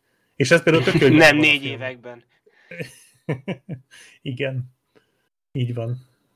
Ja, és különben ezzel a tervvel, ami, hát hogyha úgy haladunk a könyvvel, mint ahogy a film nem, akkor számunkra itt, ahogy ez kiderül, az is egyben, hogy megmagyarázza azt a korábbi részt, amit emlegettünk, hogy nem volt rendesen, vagy egyáltalán a filmben, amikor tárgyalnak a Liettel, amikor ott van a Stilgar, és azt hiszem, vagy talán akkor, amikor nincs, most nem rémlik már, hogy van az a pár jelenet, de amikor arról van szó az asztal körül, ahol a könyvben ott mindenki mindenkivel így csipkelődik, hogy az egyik üzletember a másikkal, meg a harmadikkal, és akkor a Paul is közbeszól valamit, már nem emlékszem, valamilyen mély értelműt, amiről a Jessica egyből eltönti, hogy hát ezt nem kellett volna, fene tudja, és akkor mesélnek a tervről, és a Leto az azt hiszem így kérdőre is vonja talán a Lietet, hogy most akkor van elég víz, vagy nincs, vagy valaki mást, aki úgy ott van. És akkor az ilyen felemás választad, vagy ki tudja, mert akkor még nem tudja, hogy bízhat-e a hercegben annyira, hogy elmondja neki, hogy amúgy van víz, baszki, kurvasok, és nekünk azzal tervünk is van, ám kurva nagy, hanem és akkor az a könyvnek csak a herceg halála után következő sokkal odébb lévő részén derül ki, hogy amúgy igen, a terv az nagyon is létezik, és már rohadtul el is kezdett haladni a maga útján, és hogy simán meg is valósulhat. Ja, illetve itt a férgekről is kiderülnek dolgok. Ja, igen, Itt derül ki a férgeknek az evolúció, vagy nem evolúció, hanem a felnövése gyakorlatilag. Tehát itt tényleg fontos infók vannak. Kukacból féreg lesz. Hát gyakorlatilag. Törzs fejlődik. Ja. Úgyhogy ez egy tök jó rész, és hát így összefutnak ugye a Gárnival utána, vagy Görnivel, ahogy a magyar szinkron mondja, Gárninak hívtam. Én is. Hogy hát oké, ugye ott is, itt is, ugye, tehát a regényben ugye utána még a Gárninak meg a Jessica-nak van egy közös jelenete, mert ugye a Gárni még mindig abban a hitben van, hogy a Jessica árulta el őket. Igen, csomó ideig nem is tudják meg különben, és talán a Thufir soha nem tudja meg. Ez milyen nyomorúságos már. Szerintem megtudja a végén. Várjál? Nem emlékszem, hogy van a francba. Szerintem a végén hát erre már is emlékszem, basszus, de szerintem megtudja a végén, mert úgy nem rémlik, hogy a Hawatnak meg a Jessica-nak a fináléban lenne valami beszélgetése, vagy akármilyen interakciója. De várjál, nincs is ott a Jessica a végén. Akkor lehet, hogy nem tudja meg, az mondjuk tényleg elég fájdalmas, hogy hal meg. Hát jó, hát kellett neki oda mennie. Ez az minek ment oda? Ja. És meg még egy valami, amit a Lynch kitalált, az a finálé, az eső, azt már Lynch talált, aki ugye a könyvben ilyesmi nincsen. Hát és hát ez azért az időben egy akkora ugrás, hogy na. Hát ez egyébként ne tud meg hány ezer éves ugrás. Hát egy kurva sok ezer éves. Tehát itt a regényben mire oda jutunk, hogy, ja bocsánat, spoiler, tehát mire oda jutunk a regénybe, hogy itt fűves a... Hát oda, hogy füves, oda nagyon hamar eljutunk, de úgy, effektíven füves rétek vannak, meg eső, az Arrakiszon az nagyon-nagyon sok év, mert lesz ilyen, de az nem az első könyv vége, az nagyon nem. De jó, hát nyilván kellett egy ilyen nagyon látványos, pozitív gicses pillanat, igen, látjuk, hogy Paulból lesz az ügyeletes Neo. Paul volt, Paul nem volt. Igen. Úgyhogy tehát ez a film összegészében tehát egy élmény volt, nem feltétlen pozitív, de tényleg olyan szempontból nagyon örültem, hogy idézőjelesen bevállaltam, hogy megnézem, hogy olyan szempontból tényleg így meggyőzött arra, hogy ezt a sztorit, ezt érdemes más irányból is újra körbejárni, mert annak ellenére, hogy itt láttam, hogy volt, amikor próbálkoztak, ebből azért jóval több van, mint amit ez a film itt nyújtani tudott. Szerintem. Igen. Hát ezt én azoknak tudom ajánlani ezt a filmet egyébként, akik így nagyon szeretik az elvont science fiction. A kuriózumokat, tehát hogyha... Igen. A science fiction rajongóknak egyszer érdemes azért megnézni, mert tényleg, amit az elején is mondtam, ehhez még csak hasonlót se fognak találni, de legalábbis ilyen grandiózusat. De az biztos, hogy talán nem baj, hogy csak ez az egy van. Igen, így ez az egyetlen. Ez így elég. Illetve létezik még egy 2000-es tévésorozat egyébként. Igen, ezt menet közben megtaláltam, és annak még folytatás is készült. Ami már a második és a harmadik könyvben. Én azt hiszem, azt valamikor be is szereztem valahonnan, de aztán nem volt erőm megnézni. És te egy jó döntést hoztál, azt kell mondjam, mert te láttad? Én láttam az elsőt, a Dűne 2000-et. Szerintem borzalmas. Dögunalmas, elnyújtott, vontatott, vacak színészi alakításokkal, olcsó, tipikus ilyen ócó tévéfilm, A folytatás nem vállaltam már be, pedig még érdekelne is, mert az ugye a második meg a harmadik könyvet dolgozza fel, amit még ugye senki nem dolgozott fel, de nem bírom rávenni magam. De ugyanaz az alkotógárda, én nagyon szenvedtem az első Dűnén, alig bírtam rágni magam rajta. Emlékszem, hogy ilyen 10-15 perces etapokban néztem a, nem tudom, 3 darab másfél órás részt, mert egyszerűen elviselhetetlenül lassú volt. Úgyhogy én nem szeretem, de sokan szeretik egyébként, mert ha valamit az előnyérnek lehet mondani, az az, hogy sokkal jobban kibontja a sztorit, nyilván sokkal több ideje van rá. Kétszerűen hosszú, és ott tényleg minden benne van, csak ilyen száraz tévéfilmes előadásban. Tehát meg nincsenek ilyen jó karakterek, nincsenek ilyen jó színészek, tehát nincs súlya igazából, mert úgy vagy vele, hogy nézed, és most tök mindegy, csinálj, amit akarsz, menj az Arrakisra, bányázd a fűszert. Aztán jó van. Az, még nézem az órámat. Kit érdekel. Ja, hát de nem hoztad meg a kedvemet, most ezt bevallom. Szerintem bőven kihagyhatod, de sokan szeretik, tehát... Most inkább megelégszem, hogyha a Villeneuve film jó lesz, tehát az... ha azt megláthatjuk végre moziba, tehát... Igen, ez tavaly december lett volna először? Nem tudom, még hamarabb szerintem. Hamarabb volt, igen. Még, akkor bocsánat. Ami benne van a naptáramban, szerintem meg tudnám nézni, szerintem nagyon akarnám, mert benne volt, hogy ideírva, hogy és meghívva egy csomó haver így Google izébe, hogy menjen az értesítés mindenkinek, semmi értelme, persze emlékszünk amúgy is, de hogy ez egy jegyet nem elfelejteni, megvenni, meg ilyesmi, hogy ilyenekbe voltak jegyezve, aztán így nem mentünk. Különben az egy film volt, azt hiszem, ami ilyen nagyon... Mármint, hogy még mindig az, mert hogy nem jött ki, és ezért ez továbbra is az egy ilyen nagyon nagy film, amiért így, most így elmegyek a Commerce moziba, és így megnézem. Hát, egy ilyen rituálé lesz szerintem ez a Dűne nézés. Jól van. Tehát akkor ezt megbeszéltük, majd ha tényleg most már megjelenik az új film, akkor folytatása következik. És akkor Black Sheepnek egyúton ismét köszönjük szépen, hogy itt voltál kameózni. Hát én köszönöm a meghívást, Dűnéről mindig szeretek dumálni, főleg, hogy a filmbarátokban a srácokat szerintem nem fogom tudni rávenni, hogy megnézzék a 84-est. Majd külden nekik ezt az adást. Én gyengék, tudod. Én próbáltam rábeszélni őket, hogy legyen már dupla kibeszélő, hogy úgy mégis, de hát nem, egyelőre nem sok sikerrel. Mi itt a filmnőző podcastnél arra törekszünk, hogy betömjük a piacéréseket. Hát igen, de eredetileg, mintha mi is azt terveztük volna, hogy egy összehasonlító adás miután kijön, csak aztán... Hát az úgyis az lesz. Hát mindenképpen, tehát ez is átcsúszott abba, csak itt még a Tyler Rake-hez is tettünk egy kitekintést, hát így ez kb. A címben is az lesz, hogy Dűne, és akkor NDL és Tyler Rake, tehát... Vagy a thumbnailre rakjatok rá. Tényleg. Kék szemekkel, egy gépfegyverrel, meg egy rakétavetővel. Persze.